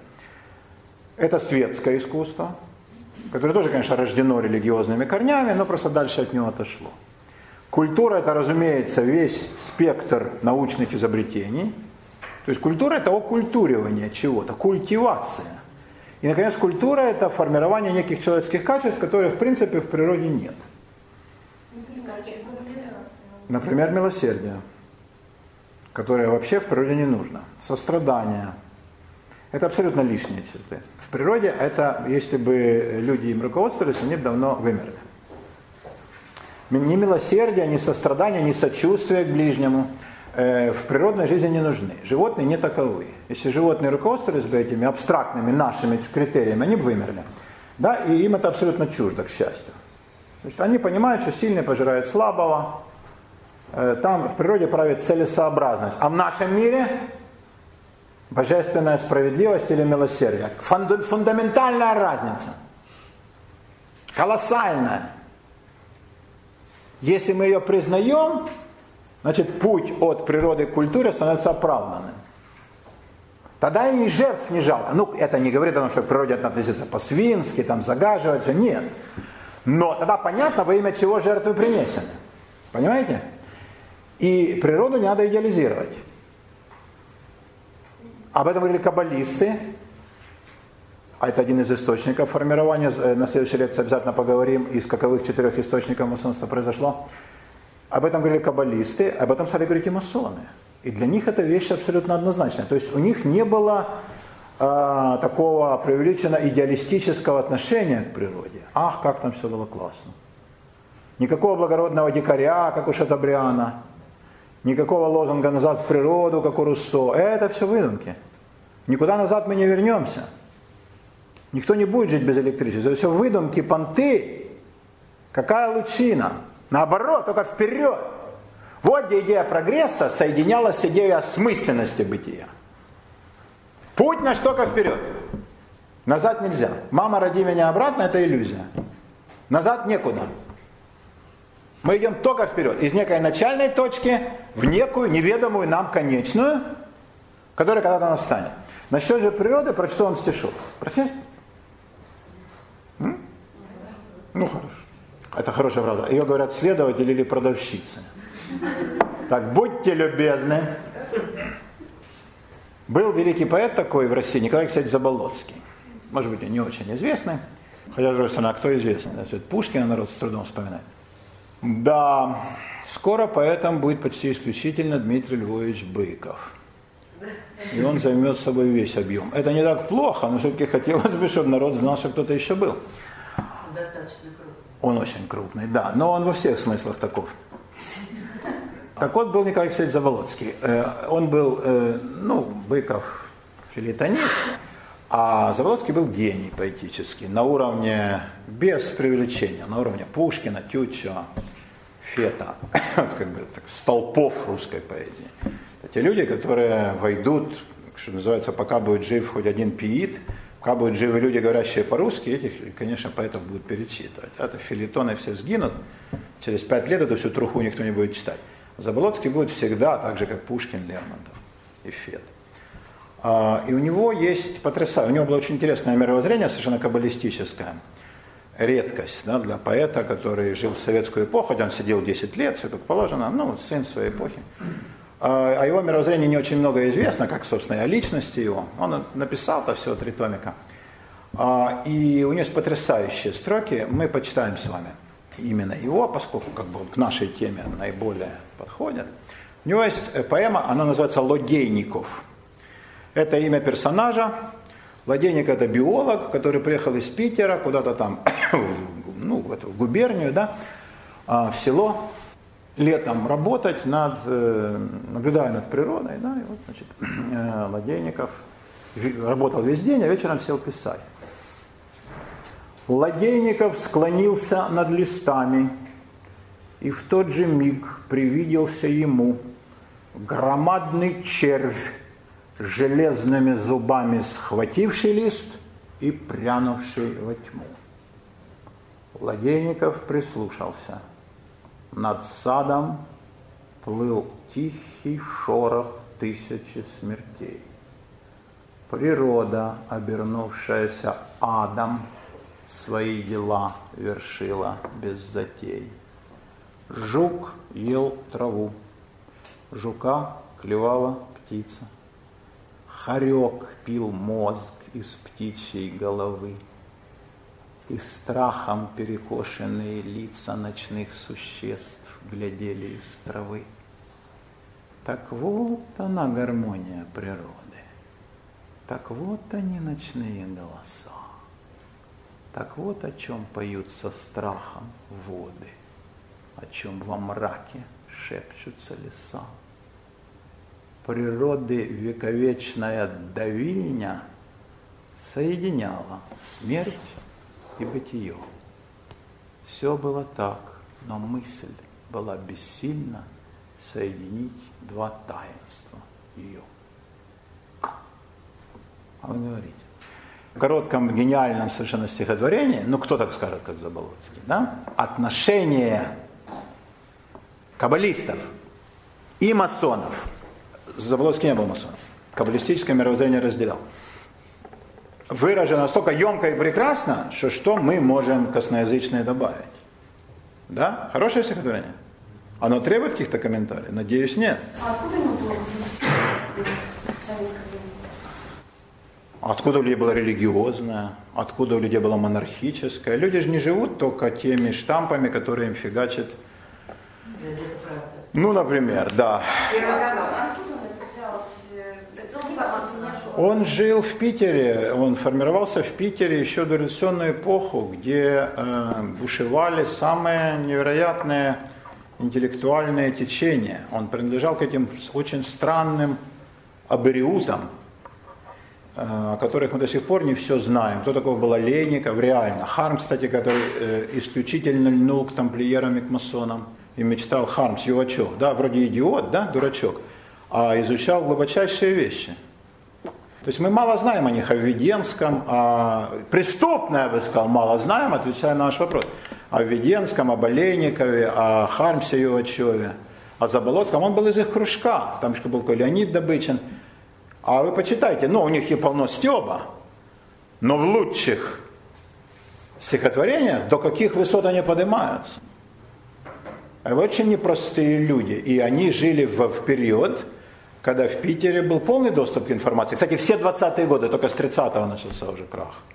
Но за это время их сформи... мировоззрение полностью сформировалось. Да?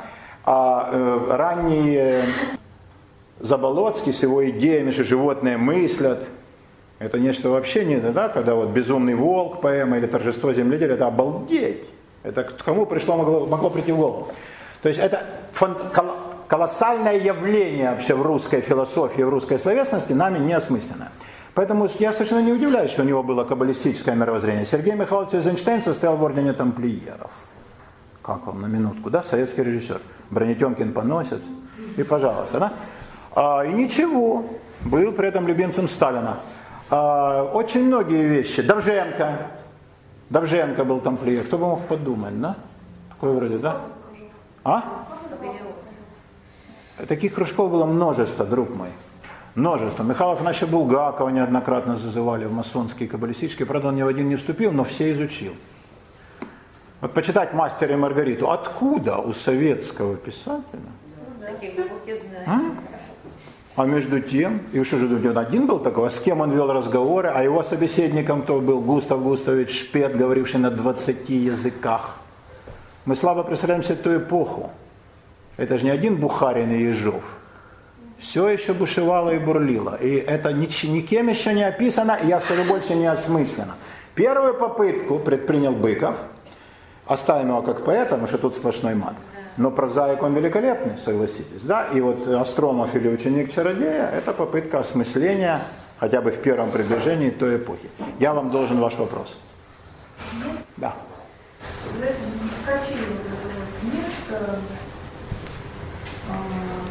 э, исторические знания, которые масоны стараются скрыть от большинства народа. Вот, мне кажется, здесь есть противоречие. С одной стороны, они считают, что прогресс неотъемлемая часть, а не частью прогресса является образование. То есть, казалось бы, чем больше знаний массы, тем больше прогресса. С другой стороны, вот это вот эзотеричность. И я хотела узнать, какие конкретные знания они скрывали, или все, или вот... Как зовут вас? Татьяна. Э, это кажущееся противоречие, да? Мнимое. Его нет на самом деле. А масоны были искренними и пламенными приверженцами просвещения и образования. Редко кто сделал для народного просвещения больше, чем они. А, но вы поним... надо понимать, что такое образование. Базовые знания, по мнению масонов, должны быть доступны всем. А дальнейшая селекция, она происходит не от того, что кто-то что-то скрывает, а в силу того, кто что может э, понять. Приведу вам пример. Мы с вами собрались в горы. Умный в гору не пойдет, а мы пошли. И вот мы в базовом альпинистском лагере, да, все поют песни под гитары, портвейн. И вот мы с вами пытаемся угадать, кто как далеко пойдет. Вот этот с такой там золотой экипировкой, австрийские ботинки, французский рюкзак. Ой, наверное, крутой такой пацан, боже мой. А этот рассказывает, как он шастал по восьмитысячникам и весь такой жилистый. Руки, блин, прямо как корни дерева, эти наверняка пойдут, а этот чахлый, хилый, этот никуда. А тот в рваной штормовке вообще не мог нормально одеть. И вот мы, значит, делаем выводы, да, кто вот, как и куда, да. Старт, через 500 метров отрубается половина. Да, они вспоминают про портвейн, про печень, про простату, про подагру. Через километр мы замечаем, что э, хорошо, если треть с нами. Означает ли это, что мы кого-то не берем? что мы скидываем кого-то. Мы говорим, нет, подонок, ты не пойдешь дальше. Как ты, татарин, с нами пойдешь? Нет, жидам здесь не место. Нет, ты низкого прошения. Никто никого этого не говорит. Каждый как идет, так и идет. Как тянет. Как отсеиваются люди, по какому критерию? Не тянут. Кстати, что будет на двух километрах? Будет 10 человек. И вот этот вот чмо в рваной штормовке идет и хоть бы ему кто, а те давно поотрубились. Крутые, которые рассказывали про восьмитысячники. Песни, которые пели, весельчаки, красавцы, так нравились нам. Мы думаем, вот с этим как хорошо пойти бы в горы. Вот как хорошо бы с ним поднять там флаг, да, выпить там вина и плюнуть вниз. Они все отрубились. Идут самые неприятные. Но они как раз идут, они тянут. По какому критерию осуществляется подъем? Тех, кто тянут. Э, они скрывали э, то знание, до которого большинство не дотягивало. Большинство не дотягивало. Просто не постигали его, и все. Разве кто-нибудь скрывает от людей интегральное исчисление? Я не знаю такого. Но нет желающих его, да, а уж более какие-то крутые. Перельман что-нибудь скрывает от общественности? Он же все опубликовал. Ну и шесть человек его понимает. И в любой специализации именно так. Поэтому вы понимаете это правильно. Да, это э, как бы эзотерическое сокрытие истины, оно происходило просто потому, что какую-то часть истины люди не в состоянии осознать.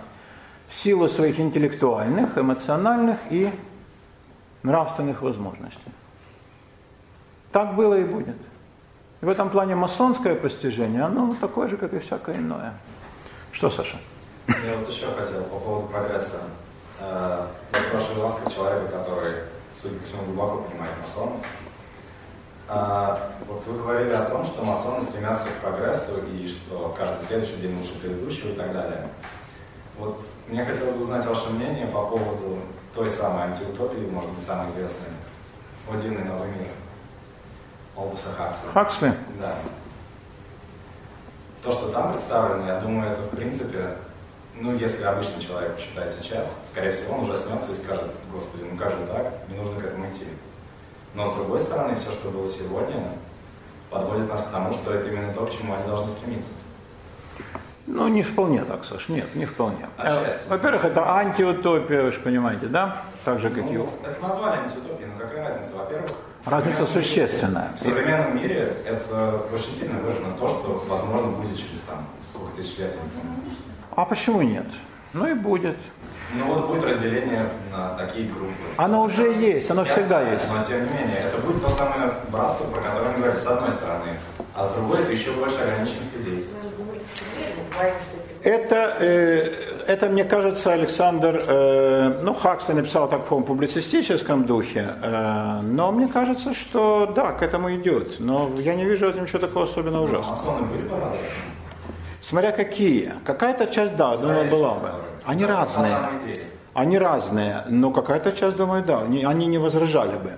А вы знаете, что есть противоположность э, тому блестящему новому миру, который сатирически, имейте в виду, изобразил Хаксли. Да, это же художественное произведение, то есть все выдумки. Э, Другой английский, заметьте, писатель, Уильям Голдинг, написал роман, ну это, собственно, даже повесть, «Повелитель мух». Вы не читали? Я вам настоятельно рекомендую. «Повелитель мух».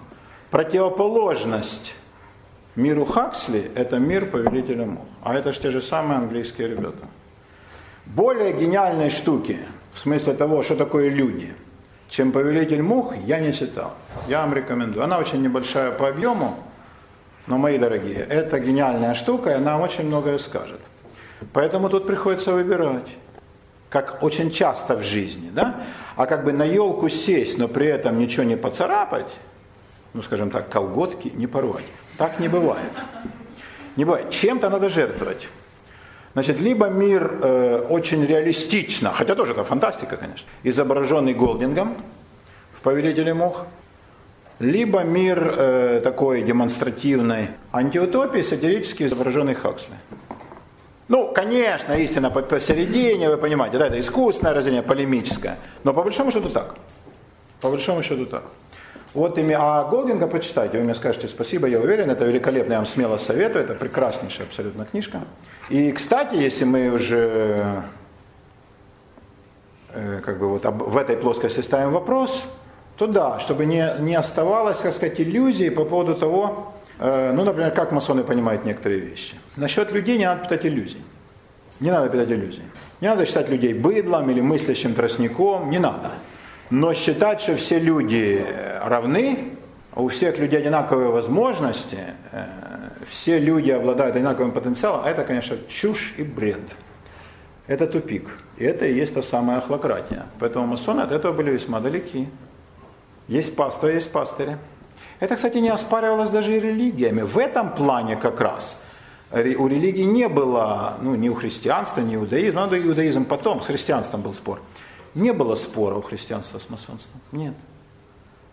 Другой вопрос, христианство видело себя монопольным пастырем. Говорило, кто вы такие, да? Но, как любая, да. Но идея о том, что есть паства и есть пастырь, ну, не оспаривалась. Такие дела. Людям не хочется себя видеть паствой, то есть стадом. Ну, если не так плохо. А? наоборот, хочется. Нет, там. им хочется видеть себя батальонами, рабочими когортами, народным фронтом, железным шагом, идущим сокрушать врагов. Отнюдь не стадом. Да? Но древний образ библейский, ветхозаветный, повторенный в Новом Завете, он по этому поводу не оставляет никаких иллюзий. Есть пастыри и есть стадо. И тут ничего не попишешь.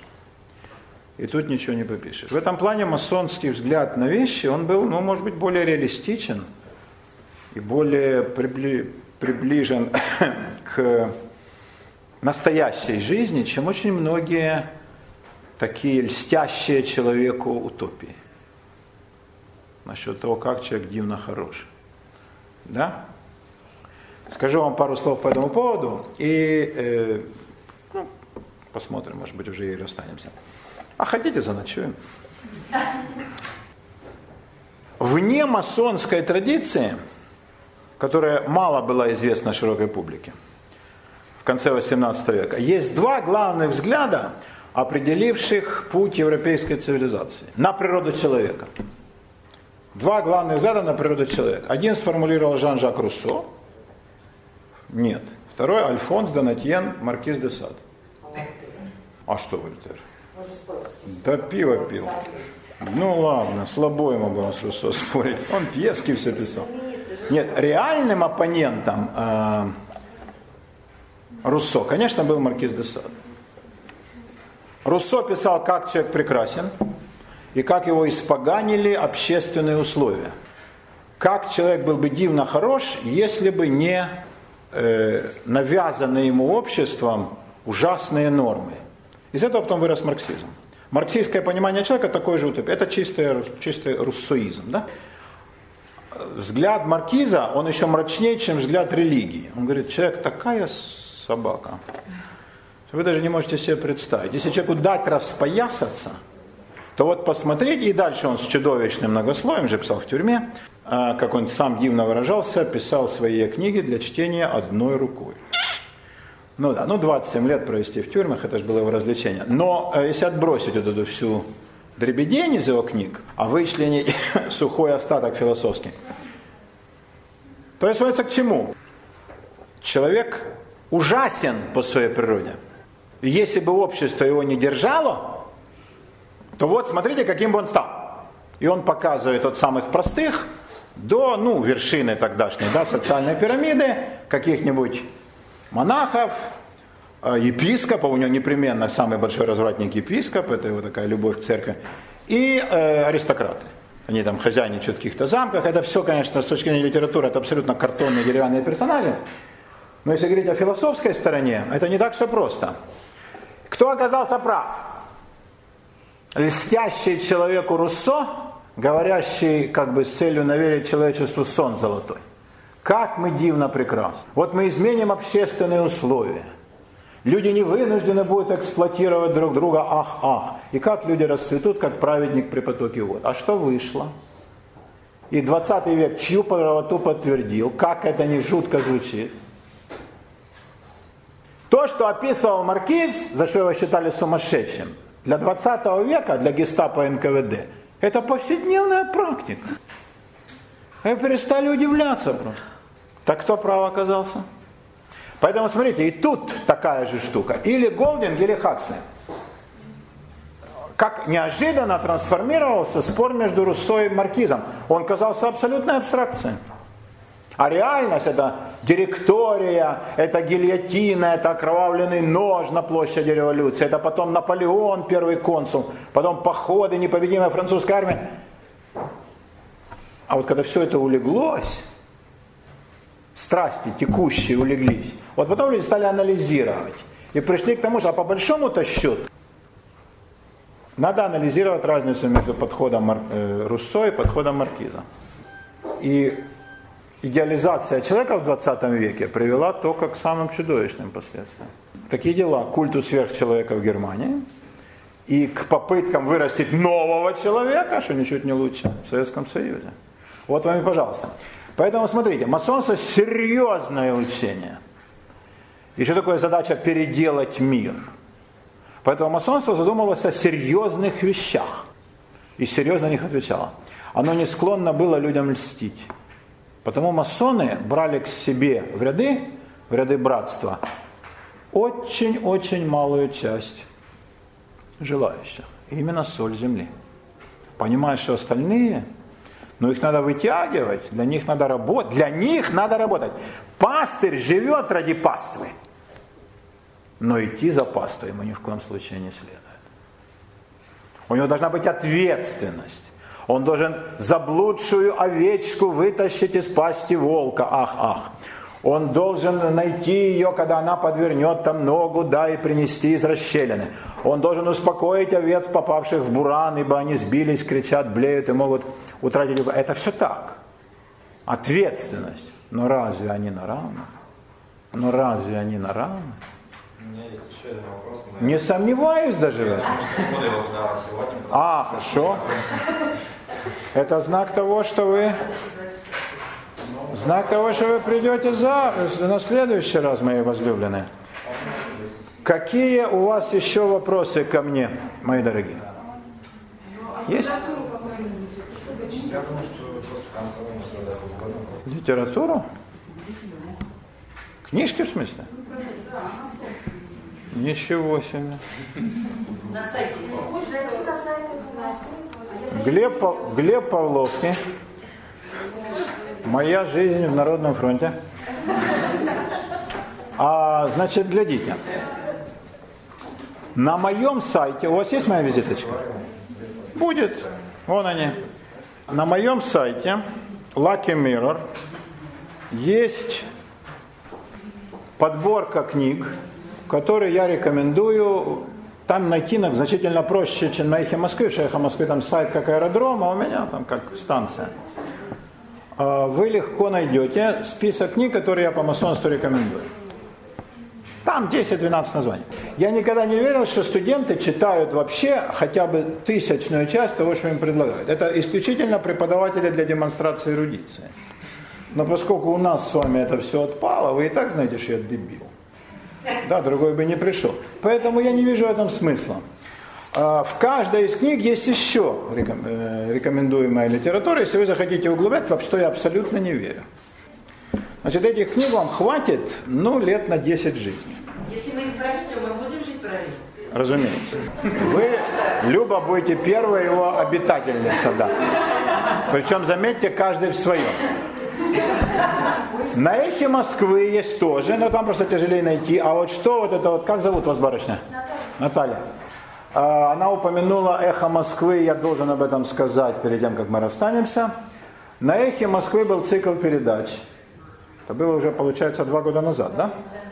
Два, два года назад, и я его вел с э, э, моей возлюбленной студенткой Наргиза Садовой, ну в прошлом студентка МГУ, сейчас она уже замредактор «Эхо Москвы», и уже мать семейства, красавица и умница. А, значит, э, мы с Наргизой придумали, и Алексей Алексеевич поддержал, и мы осуществили, это была передача, ну как учебный год, с октября по июнь, а, по истории русского масонства. Назывался цикл «Братья». Вы заходите на «Эхо Москвы», архив, передача «Братья», вы можете все скачать, вы можете слушать, можете читать. Э, Там была куча преимуществ. Например, такая толковая собеседница, как Наргиз, что не очень хорошо было там. Значит, там было в жанре такого типа путеводителя, и, значит, запускались корреспонденты, которые брали интервью у людей, что там они знают по поводу конкретного здания в Москве и в Питере, это минут на 10, совершенно пустопорожнего бухтежа. Э, Звонки были. э, В начале, да, мы потом это пресекли, но вначале были и звонки, они совершенно ничтожные. А? Как всегда. Но как бы кто звонит в эфир, это же ясно.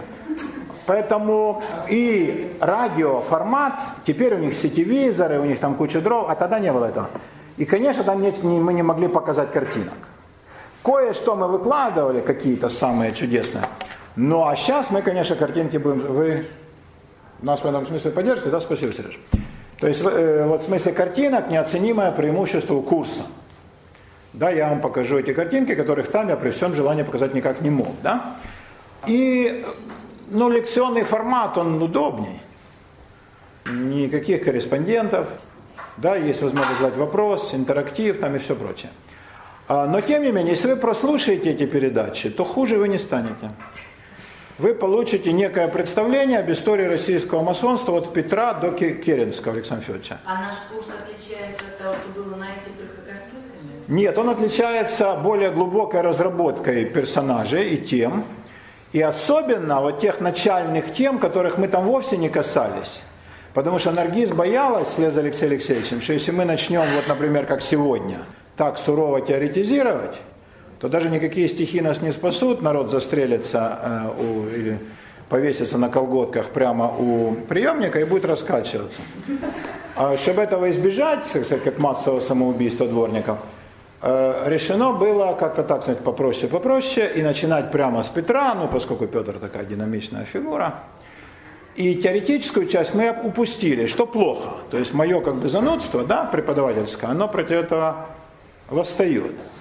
А здесь мы с вами, вот первые несколько лекций, мы как раз вот на это и потратим время, чтобы у вас было четкое представление, э, что такое масонство как движение вообще. Тогда конкретности, персоналии и конкретные ложи, и те или иные фигуры, там какой-нибудь Елагин, Кутузов, да, Яблочков, Ключевский, они будут вам гораздо более понятны. Все их как бы внутренние душевные движения. А, и масонство мировое, российское э, масонство очень маленькая часть мирового. Там 800, здесь 300 лет. И здесь запрещалось, там никогда не запрещалось.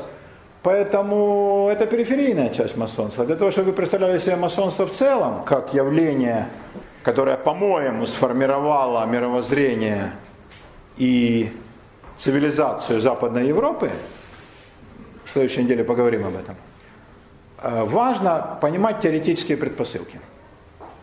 Важно понимать теоретические предпосылки. Понимаете, да? Чтобы учить, э, ну, как, бы, как управлять самолетом, хорошо бы выяснить, почему он летит. Он же тяжелее воздуха, он должен долбануться. А он раз и летит, да? Вот хорошо бы понимать, почему.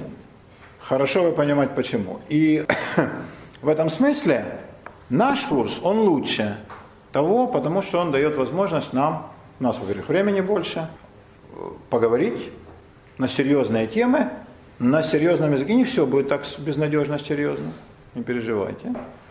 Вот мы обязательно будем продам. Вот про ним в двора Купидона, это я вам обещаю. Но какие-то вещи серьезные придется слушать. А в отличие от библейского курса, я не могу вам сказать, вот какие-то вещи вам придется выучить. Это, что хотите, то и учите. Можете вообще ничего не запоминать. Это же для вас. Поэтому я не знаю, какие э, для вас будут как бы критерии, как вы будете эти знания фиксировать, записывать или там как-то. И меня все устроит. Так что вот имейте в виду, ничего не запомните, я все равно буду любить. Да? Таким путем. Еще вопросы? Нема?